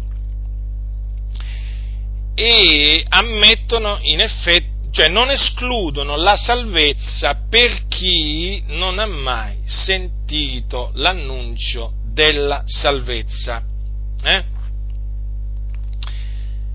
Per esempio, vi voglio citare la dichiarazione di Rodolfo Arata, pastore di una chiesa di Palermo, in un articolo dal titolo Quale sarà la sorte eterna di chi non ha mai sentito parlare di Gesù, dice queste parole a un certo punto, mm, dice chi ha ricevuto il messaggio dell'Evangelo, piuttosto di domandarsi che ne sarà di chi non ha mai sentito questo annuncio, farebbe bene a prendere una decisione personale in merito alla salvezza perché se qualche perplessità si può avere circa il destino eterno di chi non ha mai sentito l'annuncio della salvezza in Gesù non c'è alcun dubbio sulla sorte di chi questo annuncio ha udito. Allora notate che lui parla di qualche perplessità che si può avere, quindi dubbio, sul destino eterno di chi non ha mai sentito l'annuncio della salvezza. Quindi praticamente lui vuole dire eh, che i musulmani, che non, quei musulmani che non hanno mai, i membri dei musulmani non hanno mai sentito l'Evangelo, buddisti e così via, insomma, non, esclu- non, possi- non si può escludere a priori che non ci sia salvezza per loro. Vedete? Tramite il dubbio ti impediscono di credere a quello che dice la Sacra Scrittura. Eh? Chi non avrà creduto sarà condannato. Eh, peraltro, peraltro, questa affermazione eh, eh, si accorda con una dichiarazione di Billy Graham, che è massone, che dice, ha detto, io credevo che i pagani nelle nazioni lontane erano perduti, che andavano all'inferno se non gli veniva predicato il Vangelo di Gesù Cristo.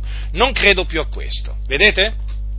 Vedete? Billy Graham devo dire che è più chiaro eh, nelle dichiarazioni di quanto lo siano le Adi, però, però in effetti eh, diciamo che si accordano le dichiarazioni, perché vedete che Billy Graham non esclude assolutamente che i pagani che non hanno mai sentito parlare eh, di Gesù Cristo, eh, non lo esclude eh, che, ehm, che, che, non siano salvati. Eh. Cioè, c'è, c'è, possibilità di salvezza, ma infatti Billy Graham ha detto che molti vanno in cielo senza conoscere Cristo e senza credere in Cristo. Eh? Infatti ha detto in un'altra circostanza, io penso che tutti coloro che amano Cristo conoscono Cristo, a prescindere che essi siano consapevoli di ciò o non siano consapevoli, essi sono membri del corpo di Cristo. Quando egli, cioè Giacomo, disse che il piano di Dio per questa era è trarre un popolo per il suo nome, e questo è quello che Dio sta facendo oggi, egli sta chiamando persone fuori dal mondo per il suo nome, sia che essi vengano dal mondo musulmano, o dal mondo buddista, o dal mondo cristiano, o dal mondo dei non credenti, essi sono membri del corpo di Cristo, perché essi sono stati chiamati da Dio. Essi possono anche non conoscere il nome di Gesù, ma essi sanno nel loro cuore che essi hanno bisogno di qualcosa che non hanno, ed essi si volgono alla sola luce che hanno, e io credo che essi sono salvati e che essi saranno con noi in paradiso. Quindi vedete Billy Graham che è massone è, è, chiaro a tale proposito, le Adi non sono così chiare, però comunque sia te lo fanno capire che c'è possibilità che ci siano persone, appunto pagani, che non hanno mai, sentito predicare il Vangelo di, Cristo Gesù, che appunto andranno in cielo, sempre frutto del dubbio. Poi, per esempio, un'altra cosa che viene vietato con questo insegnamento del dubbio è di giudicare con giusto giudizio, per esempio le false dottrine delle sette delle religioni.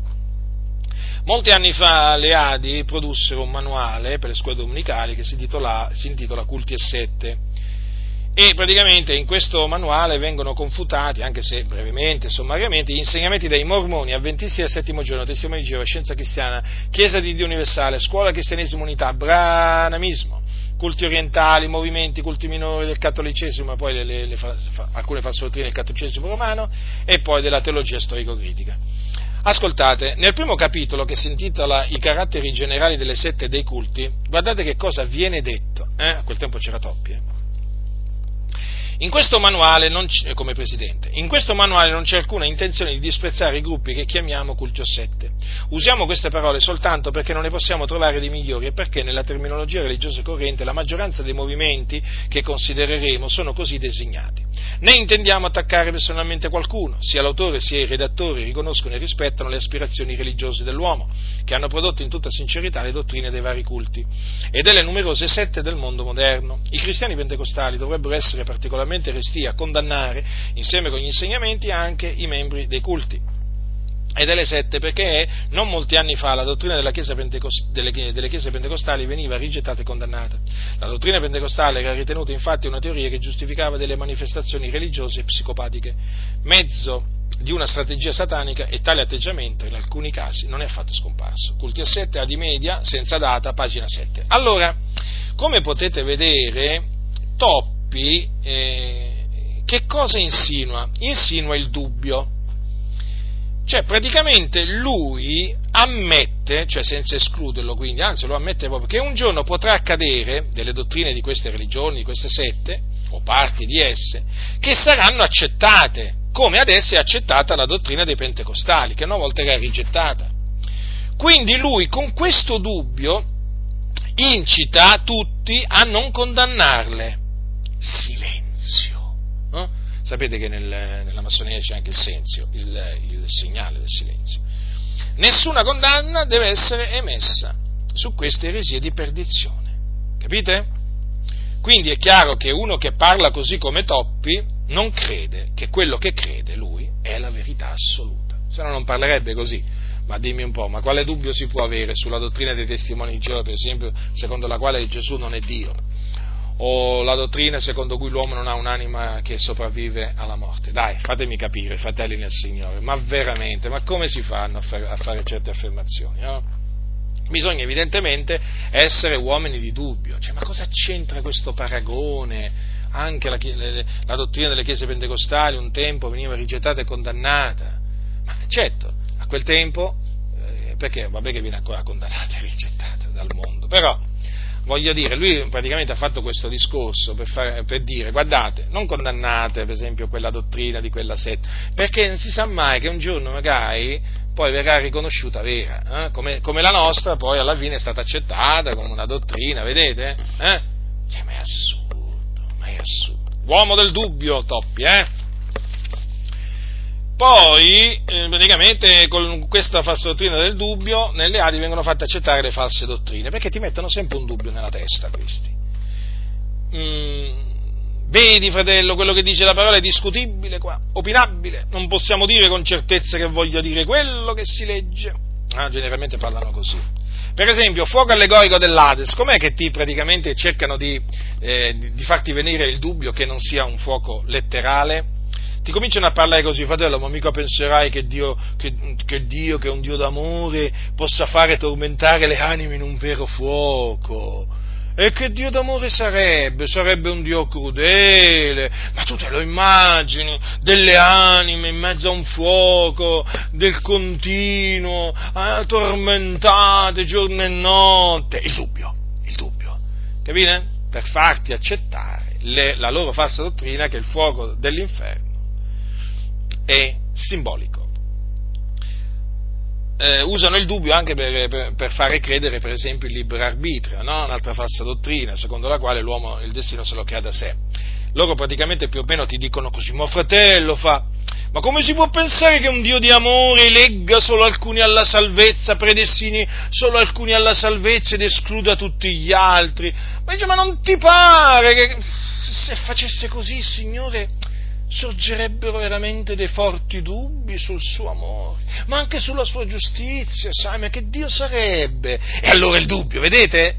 E dopo il dubbio, il dubbio lavora, eh? Allora la persona che non conosce la scrittura si fa, eh, diciamo, ingannare da questi discorsi filosofici, no? lusinghevoli, e dice, beh, in effetti, oh, com'è possibile? Non posso credere, dai. Eh, fuoco letterale, che Dio legge solo da alcuni, no? Capite? E quindi rigettano, nel caso primo, la letteralità del fuoco dell'inferno e poi nel secondo caso che vi ho citato, il, il proponimento delle elezioni di Dio. Vedete dunque questo, questo dubbio eh, come, come, prezioso per le Adi, altro che non, non vogliono mai che tu te lo tolga il dubbio, altro che gli fa comodo. Ah, poi un'altra circostanza in cui praticamente usano questo fatto del dubbio, oh, ma nelle Adi si vive di dubbi. Addirittura su, praticamente fatti, viene fatto dubitare di tutti quelli che muovono accuse vere. Vere, attenzione, sto parlando di accuse vere, suffragate da fatti incontrovertibili. Su un sito delle Adi, della Chiesa Adi di Guidonia, eh, hanno, hanno, messo un articolo che è intitolato così, Il beneficio del dubbio. È tutto un programma questo, questo, questo, questo titolo, eh. Sentite cosa, cosa si legge dentro quando sentiamo qualcosa di negativo sul conto di altri o nutriamo qualche sospetto sulle motivazioni delle loro azioni, fermiamoci prima di giudicare le intenzioni come negative o sbagliate. Concediamo il beneficio del dubbio. L'amore dà all'altro il beneficio del dubbio. Quindi praticamente se un marito trova la moglie in fragrante, diciamo, fornicazione eh, e si presenta nelle Adi magari con un altro membro, diciamo, delle Adi, facciamo un esempio, eh? E il marito magari assieme al fratello, insomma, una circostanza, ecco, fragrante proprio peccato, beh, bisogna dare il beneficio del dubbio, capite? Bisogna dare il beneficio del dubbio perché, insomma, tu che ne sai che non c'è stato un complotto anche lì, perché questi ormai no? pensano subito al complotto ecco, la macchina del fango subito si è, messa, si è, rimessa in moto, perché sapete che la macchina del fango contro le Adi sarebbe sempre messa in moto, no? Loro si gettano il fango addosso e poi accusano gli altri di gettarglielo. Ma veramente qua? Allora, bisogna dare all'altro il beneficio del dubbio. Allora, praticamente, ma, ma io vi potrei citare tante circostanze. In altre parole, dubitare, dubitare, dubitare. Questo è il comandamento che c'è nelle Adi. Eh? Nella massoneria invece c'è negare, negare, negare, invece nelle Adi dubitare, dubitare, dubitare. Devi sempre dubitare, anche davanti alle prove più eclatanti. Tu devi avere il dubbio. Quale dubbio? Che ci sia un complotto contro gli unti di Dio, contro l'opera di Dio. Chi è che si è inventato questo complotto? Eh? Insomma, devi sempre pensare che qualcuno ce l'ha con le Adi, che vuole gettare fango sulle Adi o su qualche, su qualche diciamo, magari pastore Adi, no? Per esempio, noi chiaramente abbiamo esibito delle prove inequivocabili no? sul fatto che le Adi si sono alleate con la massoneria e con la CIA nel dopoguerra. Ci sono delle prove evidenti, ma nelle Adi, nelle Adi c'è ancora troppo. Che vuoi fare? Eh, gli uomini del dubbio, quelli ci sono, eh, che cercano sempre di mettere il dubbio, ma tu che ne sai, Gorietti? Tu che ne sai di Gorietti? L'hai conosciuto Gorietti?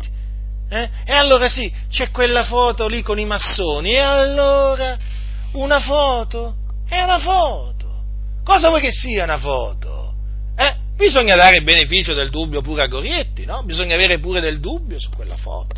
Pensate un po' se in quella foto a posto di Gorietti c'era Andreotti. Andreotti a quel tempo, allora Andreotti nel dopoguerra mi sa che, no, ho fatto un esempio, eh, insomma, c'era, c'era, c'era Gigliotti, diciamo, e, sì, era, era, vivo, era vivo nel, nel 47, eh, 47 eh? sì, era vivo Andreotti. Comunque, mettiamo che ci fosse lì veramente un uomo veramente molto importante della politica italiana a quel tempo, oltre all'ambasciatore, perché dice anche l'ambasciatore, no? Eh, insomma, quello si trovava con altri massoni e la foto fa... Eh, davanti ai giudici le fotografie, eh, nei casi appunto di, per esempio, processi di mafia, camorra, andrangheta, le fotografie, come si suol dire, valgono oro, valgono oro, parlano molto più di tante parole, ma che veramente? Poi una, una, una fotografia così ufficiale, no, nelle Adi c'è il dubbio, deve regnare il dubbio, eh? benvenuto al dubbio nelle Adi, hm? eh sì, gli conviene. La Sacra Scrittura è chiaro, ci dice che quando le testimonianze sono concordi, quando sono univoche, quando sono veraci, vanno accettate. L'accusa contro un anziano va accettata sulla parola di due o tre testimoni, ma va accettata. A chi diamo il beneficio del dubbio? Non ho capito io. Ma il dubbio di che? Ci sono dei testimoni fedeli e veraci, le loro testimonianze sono fedeli e veraci e si accetta l'accusa e si prendono le, le, diciamo, i provvedimenti necessari. Naturalmente, come potete immaginare, è chiaro che un tale insegnamento sul dubbio fa apparire quelli che non hanno dubbi eh, in malo modo, hm? quelli che hanno certezze. Eh? E praticamente se nelle Adi non hai dubbi eh, sei un pericolo, sei un presuntuoso, mentre quelli che hanno dubbi sono mansueti, sono umili, capite? Quelli che dubitano, eh? Quindi tu puoi anche dubitare di una dottrina biblica, puoi, puoi dubitare di testimonianze fedeli e veraci, no? dove, vengono mosse, dove vengono mosse delle accuse. Tu, se hai dubbi, se hai dubbi sulla dottrina di Dio, cioè praticamente tu sei una persona umile, mansueta, ma se hai certezze, ai ai ai, allora veramente ci sono guai in vista per te, eh? Perché praticamente ti dicono loro dicono a questi, voi avete solo certezze, non ne avete dubbi. Capite? Ma sulla dottrina, per esempio, no? eh, una delle accuse che ci lanciano è questa. Ah, voi avete solo certezze, non avete dubbi. E perché dovremmo avere dubbi? Su che cosa dobbiamo avere dubbi? Su che cosa dobbiamo avere dubbi? Sul proponimento dell'elezione di Dio, è scritto chiaramente, così chiaro. Eh? Sull'aldilà, è tutto scritto così chiaramente. Sulla divinità di Gesù, nessun dubbio. Nessun dubbio sulla sua messianità, nessun dubbio. Devo fare tutta la lista? Non abbiamo dubbi, abbiamo la fede.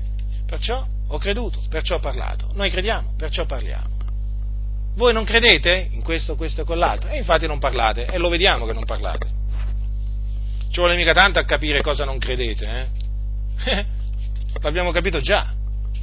Sappiamo le cose di cui non parlate, perché non ci credete. Quindi eh, c'è una massima di un famoso matematico e filosofo che si chiamava Bertrand Russell, peraltro di, di costui taluni dicono che era massone.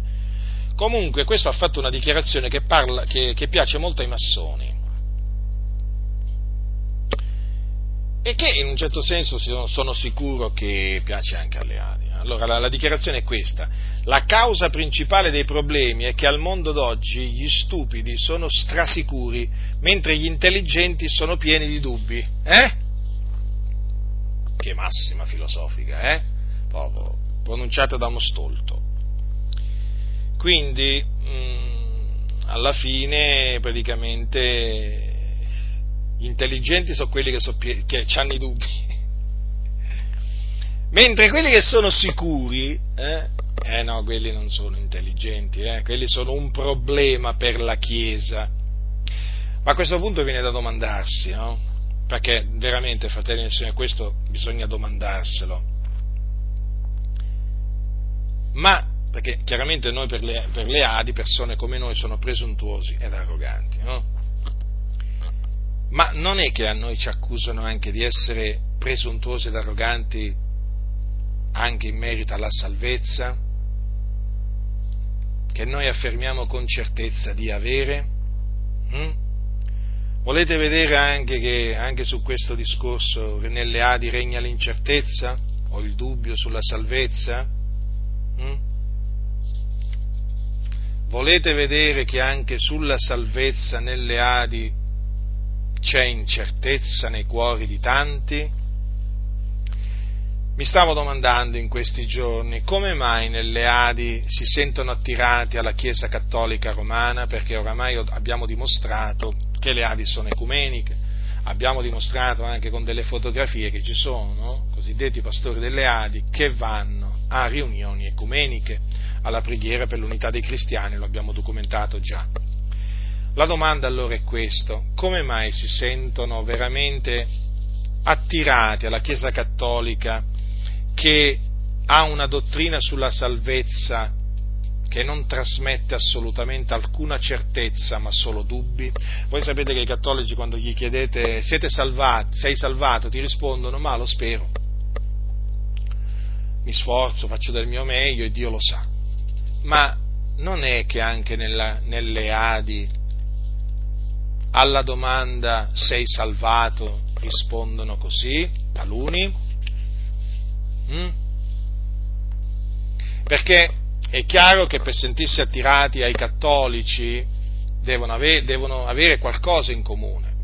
Io so che la Chiesa Cattolica Romana a noi ci odia perché noi abbiamo la certezza della salvezza e noi cattolici romani, mariani, essendo mariani, li esortiamo, essendo loro mariani, a ravvedersi, convertirsi, altrimenti andare all'inferno. Noi non abbiamo alcun dubbio che i cattolici non sono, non sono salvati perché la loro dottrina non è la dottrina degli apostoli sulla salvezza, ma allora c'è da domandarsi, ma le Adi, eh? le Adi sulla salvezza. I pastori sono sicuri al 100% di essere salvati? Allora colgo l'occasione per dire a tutte le chiese delle Adi di fare pubblicamente questa domanda al vostro pastore. La domanda è molto semplice. Sei salvato?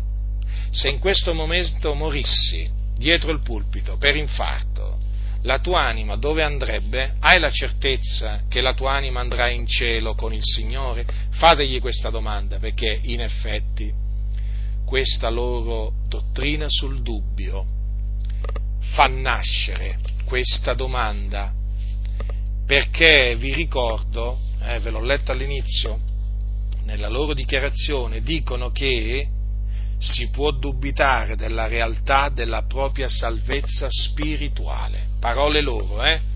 Quindi esorto tutti i veri figlioli di Dio che sono nelle ali, coloro che sono in Cristo, coloro che sono salvati, coloro che hanno la certezza della rimissione dei loro peccati e della vita eterna, coloro che sono assolutamente certi della salvezza, a fare pubblicamente al, al pastore della Chiesa Adi che frequentano queste domande. Sei salvato? Hai la certezza che se morissi in questo momento la tua anima andrà con il Signore in cielo perché i tuoi peccati ti sono rimessi e hai la vita eterna? Fate questa domanda per il bene vostro, eh, fratelli. Accertatevi che il pastore della Chiesa, naturalmente questo discorso vale anche per le altre chiese, eh, pentecostali, non pentecostali, fate questa domanda al pastore, fate questa domanda al pastore, perché so che ci sono pastori che sembrano, cioè che sembrano, che sono come i preti praticamente, rispondono come i preti eh, che non hanno la certezza della loro salvezza. Ora, come vi ho detto prima, le Adi fanno tutto un discorso per dire poi appunto di portare i dubbi a Gesù, no? l'incertezza. Allora dice nella seconda parte di quell'articolo, il dubbio viene dal diavolo. In Genesi 3 leggiamo che quando i nostri progenitori si trovavano in una condizione di pace, d'armonia perfetta, il diavolo riuscì a instillare nella mente di Adamo ed Eva il dubbio sulla bontà e generosità di Dio, modificando il senso del comandamento e delle affermazioni divine. Se Satana riuscì a far dubitare i primi esseri umani, che pure godevano di privilegi da noi non sperimentati, quanto più facile sarà far cadere nel dubbio un cristiano che attraversa un momento difficile, perché il dubbio in genere si presenta quando si attraversano momenti difficili, nella debolezza che nasce dalla difficoltà che è più facile per il nemico dell'uomo incunearsi per svolgere la sua azione malefica. Come vincere il dubbio? Intanto bisogna avere ben chiaro che il dubbio non è peccato, è una tentazione del diavolo. Come tutte le tentazioni va vinto con l'aiuto e la forza di Dio. Come tutte le tentazioni non deve essere alimentato ma contrastato. Resistete al diavolo ed egli fuggirà da voi. Giacomo 4,7. L'autore del già eh, citato Salmo 73 dichiarò di aver superato i suoi dubbi quando entrò nel santuario di Dio, cioè alla presenza di Dio. Se si è attanagliati dal dubbio, è il caso di intensificare la propria comunione col Signore. I dubbi non si risolvono allontanandosi da Dio, ma piuttosto avvicinandosi a Lui. Può essere utile parlare dei propri dubbi come Giovanni Battista e non tenerli chiusi dentro di sé, lasciando che agiscano come un tarlo che rode il cuore. Il confronto con gli altri può portare a scoprire che anche altri hanno sofferto dello stesso male, può portare a beneficiare delle esperienze altrui, può portare a trovare aiuto nella preghiera. Se hai qualche dubbio nel cuore, abbi comunque questa certezza, il Signore ti vuole bene e ti aiuterà a venire fuori da ogni travaglio, se lo cerchi con semplicità e con fede. Ma vedete, fratelli del Signore, queste parole apparentemente no, sembrano buone giuste, però vi ho dimostrato che nel momento in cui le Adi dicono che il dubbio non è peccato e che nel momento in cui dicono che Asaf dubitò dicendo quelle, di, quelle cose che non disse, il popolo dubitò eh, dicendo quelle cose, quindi non, non, non, peccò, è evidente che le Adi so, eh, trasmettono un insegnamento che è doppio, che è contraddittorio al massimo. E poi, certo, certo perché tu dici che, il, tu dici che dubitare, dubitare, non è peccato e poi dici che il, dubita, eh, che il dubbio viene dal diavolo. Mi pare proprio una contraddizione in termini netta. E poi, come vi ho dimostrato, nelle Adi devi dubitare, devi dubitare di quello, di quello e di quello. Quindi alla fine, alla fine queste parole non valgono, non valgono, sono parole che vengono gettate lì come fumo negli occhi perché poi alla prova dei fatti nelle Adi regna il dubbio. Sapete quante volte mi è, parlato, mi è, capitato di parlare o di chattare magari con qualcuno delle Adi? Si vede, è evidente che nella loro vita regna il dubbio e non la certezza, ma anche sulla parola di Dio. Quando per esempio gli dico sta scritto, no, loro hanno il dubbio, hanno il dubbio. Cioè praticamente eh, loro sono capaci a dirti ma qui bisogna vedere cosa voleva dire Paolo, ma qui è discutibile, questo è opinabile, capito? Ma perché hanno questa forma mentale dubbiosa, capite? Dubbiosa. Ma infatti, per esempio, su un, su, cioè loro non vogliono che il dubbio vada via, ma che rimanga. Sulla dottrina, per esempio, vogliono che il dubbio, il dubbio rimanga. Faccio un esempio, su, su un, un numero di risveglio pentecostale, eh, del 1 gennaio 1999, a pagina 13, si parla del, eh, dei sei giorni eh, del, della creazione. Eh. Dopo aver detto le varie, le varie, opinioni che esistono, guardate qua che cosa dicono alla fine, no? Guardate un po' alla fine che cosa poi dicono. qualunque sia la vera interpretazione, il fatto importante rimane che Dio ha creato il mondo dal nulla. Come qualunque sia la vera interpretazione. Quindi si può interpretare il giorno, di cui, i sei giorni si possono interpretare, secondo le Adi, sia letteralmente come giorni di 24 ore che come ere geologiche. Ma ditemi una cosa, ma questo non è fare vivere le persone nel dubbio? Cioè, tu non dai una certezza, tu impedisci ai fratelli di avere una certezza, quando la Bibbia ti dà la certezza che quei giorni sono stati giorni di 24 ore. Ma vi ho fatto un esempio, ma se ne possono fare tanti, a dimostrazione che quando loro dicono porta i tuoi dubbi a Gesù, la tua incertezza a Gesù, vai nella parola di Dio, alla fine poi non vogliono che quel dubbio vada via. Perché se tu per esempio leggi quest'articolo, no? eh, su risveglio pentecostale sui sei giorni della creazione, vai, studi le scritture, preghi il Signore, il Signore ti toglie il dubbio, mettiamola così come l'esempio che ho fatto prima, no? Allora sei certo che quei giorni sono 24 ore, tu non è che nelle Adi ti puoi mettere a confutare la tesi opposta, cioè quella delle sei giorni eh, come aereo geologiche, no, perché sei un presuntuoso.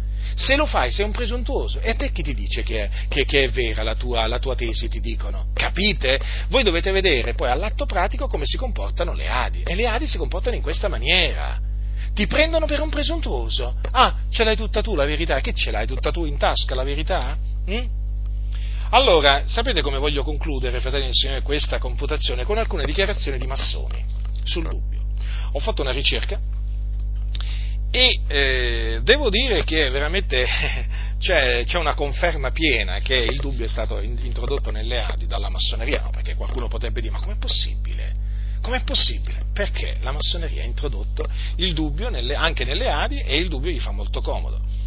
Allora, mh, mm, pensate che, mm, allora già vi ho detto che i massoni sono chiamati uom- uomini del dubbio, pensate che in, un, in un'intervista a Raffi nel 2008, eh, praticamente gli disse, do, l'intervista Raffi era il capo del Grande Oriente d'Italia, dice se dovesse fare un identikit di un massone, Raffi risponde in una manciata di secondi, è l'uomo del dubbio. Questo non vuol dire una posizione di indifferenza, significa che ci sono uomini che non negano la verità ma la ricercano. Un massone non ha l'arroganza di sapere, in questa visione si è portati a pensare che in ogni uomo c'è uno spezzone di verità e ci si debba confrontare con gli altri. Vedete dunque, già da queste parole si capisce quanto sia importante il dubbio per un massone. Beh, se un massone è chiamato uomo del dubbio. Eh? Allora vi voglio leggere alcune dichiarazioni. Eh?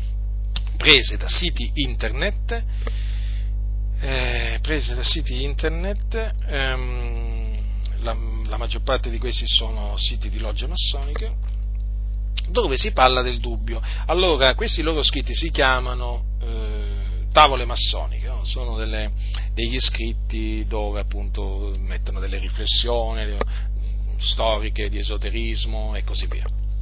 Allora, su un, sul sito internet della loggia Giordano Bruno, che è una loggia importante, eh, allora, in un articolo dal titolo La forza del dubbio leggiamo quanto segue. Ciò che maggiormente caratterizza quest'ultimo periodo consiste nel fatto che sempre di più mi astengo dall'esprimere qualsiasi giudizio su quanto accade.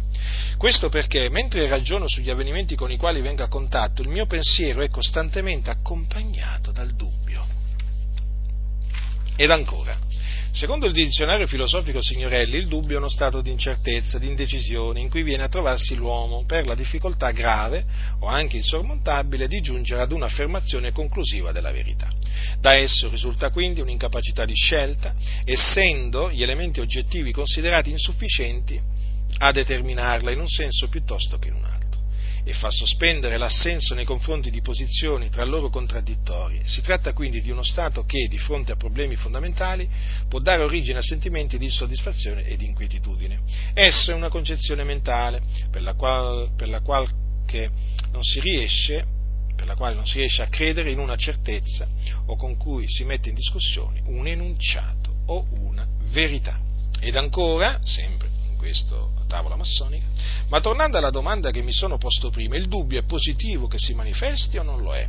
Ho cercato di chiarire le mie idee e ne, tra, eh, ne tratto ulteriori considerazioni.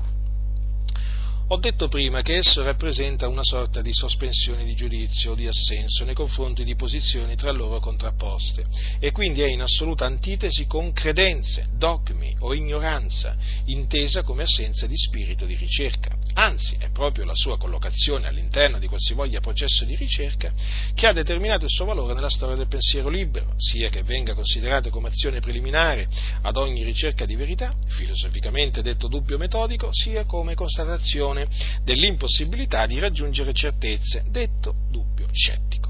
Ritengo che il dubbio sia padre della tolleranza di opinioni ed atteggiamenti altrui e nel momento in cui si sospende un giudizio si mette in moto il pensiero, meccanismo che consente un'appagante ricerca di uscita dal dubbio. L'uomo deve dubitare, la certezza dogmatica ha un costo intellettuale estremamente alto, la rinuncia al libero pensiero ed all'esplorazione e quindi ad un gratificante cammino.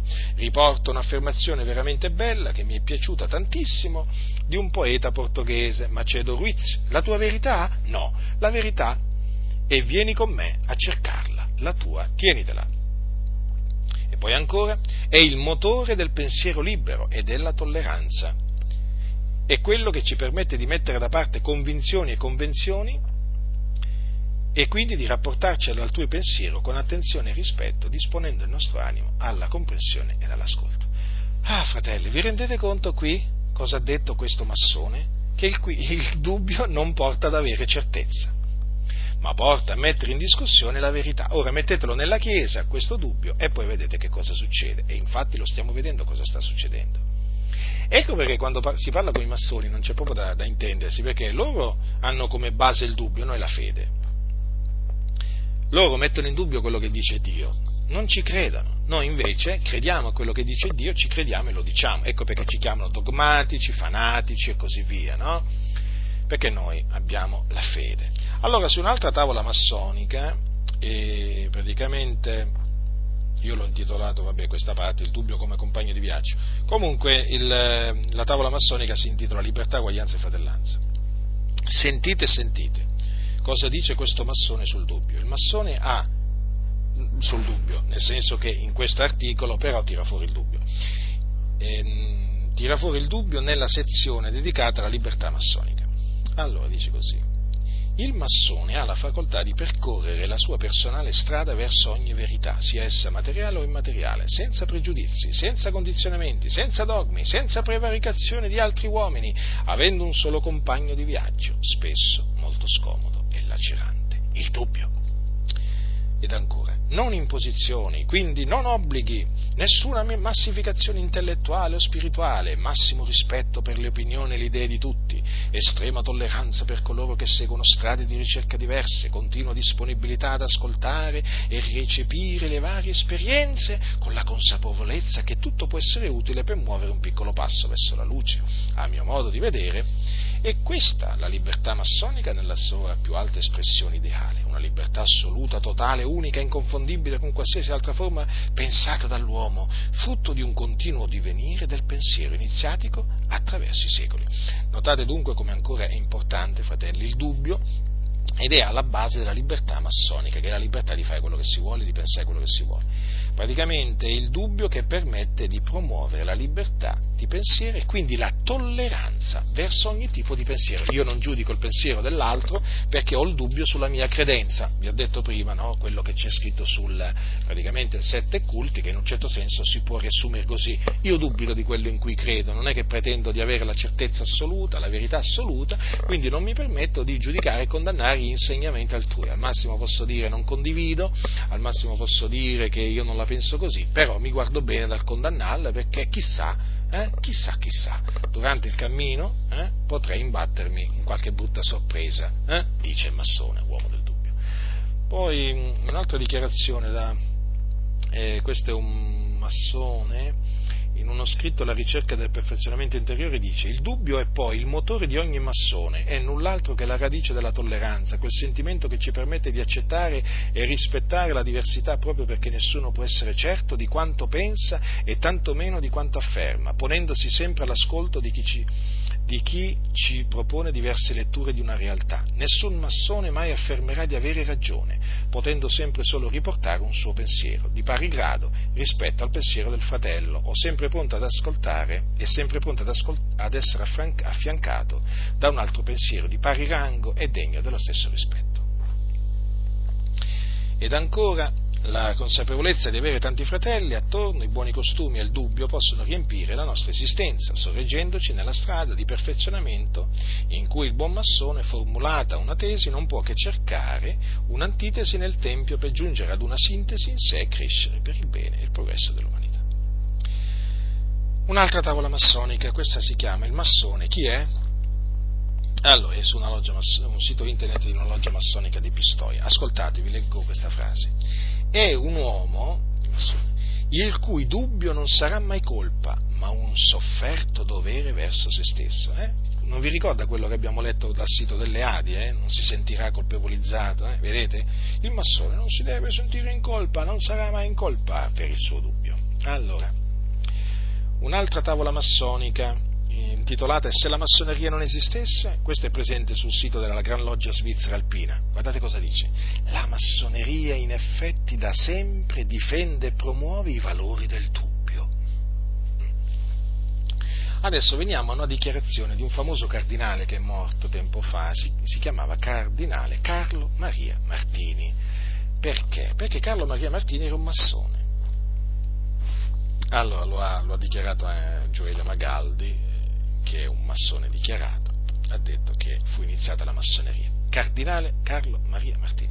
Ah, in un, um, in un, dialogo con il giornalista Eugenio Scalfari, avvenuto il 6 dicembre 2011, che è stato pubblicato sulla Repubblica il 24 dicembre 2011, Scalfari ha avuto un incontro con questo, con questo cardinale e Martini a un certo punto di questo dialogo dice quanto segue, ascoltate, eh? Martini cattolico la fede mi dà questo senso, ma non elimina il dubbio. Il dubbio tormenta spesso la mia fede, è un dono.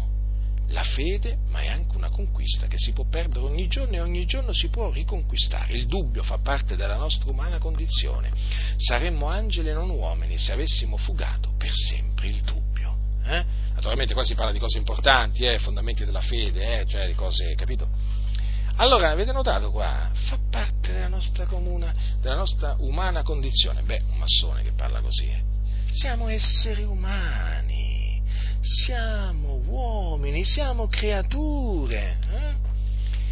E a volte ci troviamo nell'incertezza. Chi ha detto queste parole? Loria, Felice Loria, Antonio Loria, presidente alleato. Allora, Voltaire, Voltaire, eh, non poteva mancare Voltaire, eh? Il massone Voltaire, oltraggiatore e bestemmiatore dell'Iddio vivente è vero, eh? nemico di Cristo. Voltaire avrebbe detto queste parole, il dubbio è scomodo, ma solo gli imbecilli non ne hanno. Insomma, siamo sempre alle solite, gli imbecilli sono quelli che non hanno dubbi, quindi noi siamo una massa di imbecilli per i massoni. Perché?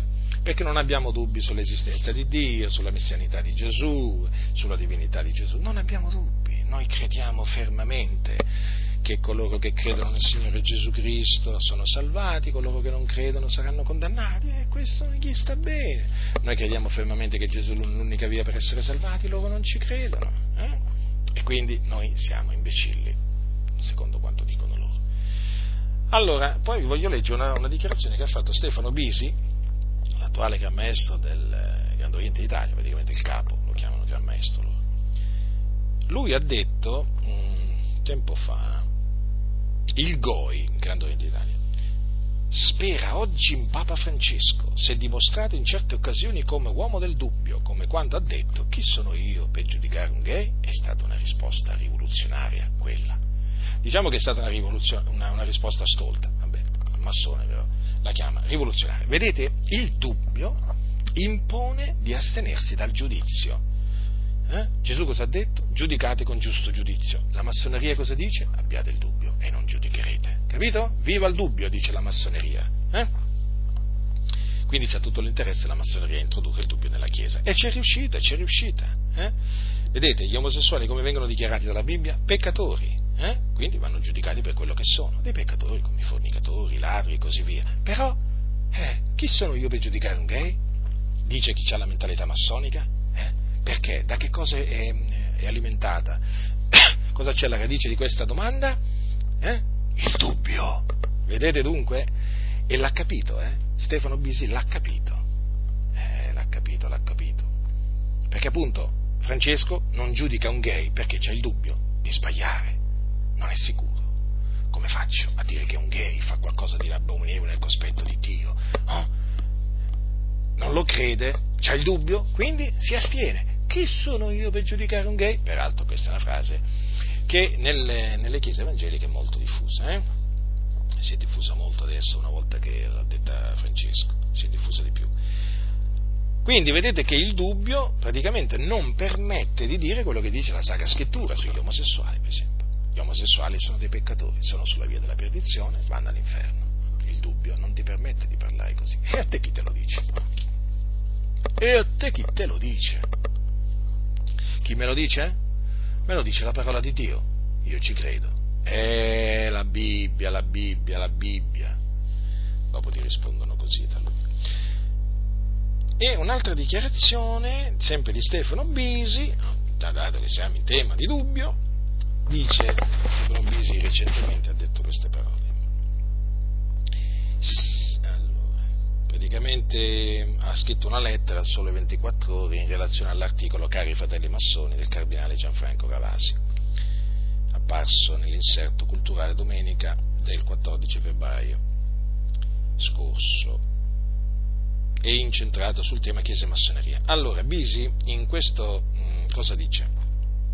Dice così, scrisse proprio il cardinale Ravasi qualche anno fa, la verità è una sola, ma come il diamante ha molte facce, noi riusciamo dal nostro angolo di visuale a vederne solo una di queste facce. Si illude, allora queste sono le citazioni di cardinale Ravasi. Poi adesso vengono le parole di, Bisi.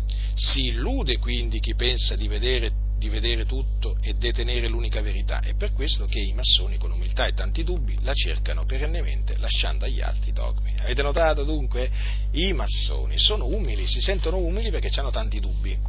Invece noi siamo presuntuosi e anche non solo presuntuosi e arroganti, perché diciamo di avere la verità, quella che dice lui con la verità, con la V assoluta, con la, con la V maiuscola, scusate, ma noi anche siamo degli illusi Ecco, gli uomini di dubbio, gli uomini di dubbio ci accusano, quindi i massoni, qui stiamo parlando di massoni, di essere degli illusi e praticamente anche dei presuntuosi, cioè persone che non sono umili. Perché? Perché appunto noi abbiamo la fede, fratelli del Signore. Quindi vedete, vi ho dimostrato che il dubbio, dubitare è peccato, perché significa non avere fede in abbiate fede in Dio, disse Gesù. Il dubbio ti impedisce di fare quello che ti comanda di fare la parola di Dio, di avere fede in Dio. Quindi, se tu ti rifiuti di avere fede in Dio, stai peccando, perché il comandamento è abbiate fede in Dio. Col dubbio tu non credi. Capite? Ecco perché dice se non dubita in cuor suo. Capite? Ecco perché bisogna, bisogna chiedere no? con fede senza stare perché il dubbio è il contrario della fede, quindi è peccato. Tutto ciò che non viene da fede è peccato. Ricordatevi questo. Allora non è, non è veramente molto inquietante vedere veramente la massoneria promuovere il dubbio e poi vedere le assemblee di Dio in Italia parlare in questa maniera sul dubbio, perché le assemblee di Dio in Italia parlando in questa maniera sul dubbio, come io vi ho dimostrato, fanno altro che promuovere il dubbio. Sì, fratelli nel Signore, è così. Quindi vi esorto a rigettare questo insegnamento delle Adi sul dubbio, hm? a rigettarlo, condannarlo, confutarlo pubblicamente, privatamente. Non deve, eh, non deve proprio penetrare nella maniera più assoluta in mezzo alla Chiesa questo, eh, questo insegnamento adiano, è un insegnamento diabolico. Io ve l'ho dimostrato, fratelli del Signore. Poi, come dice la Sacra Scrittura, chi ha orecchio ascolti ciò che lo Spirito dice alle chiese. La grazia del Signore nostro Gesù Cristo sia con tutti coloro che lo amano con purità incorrotta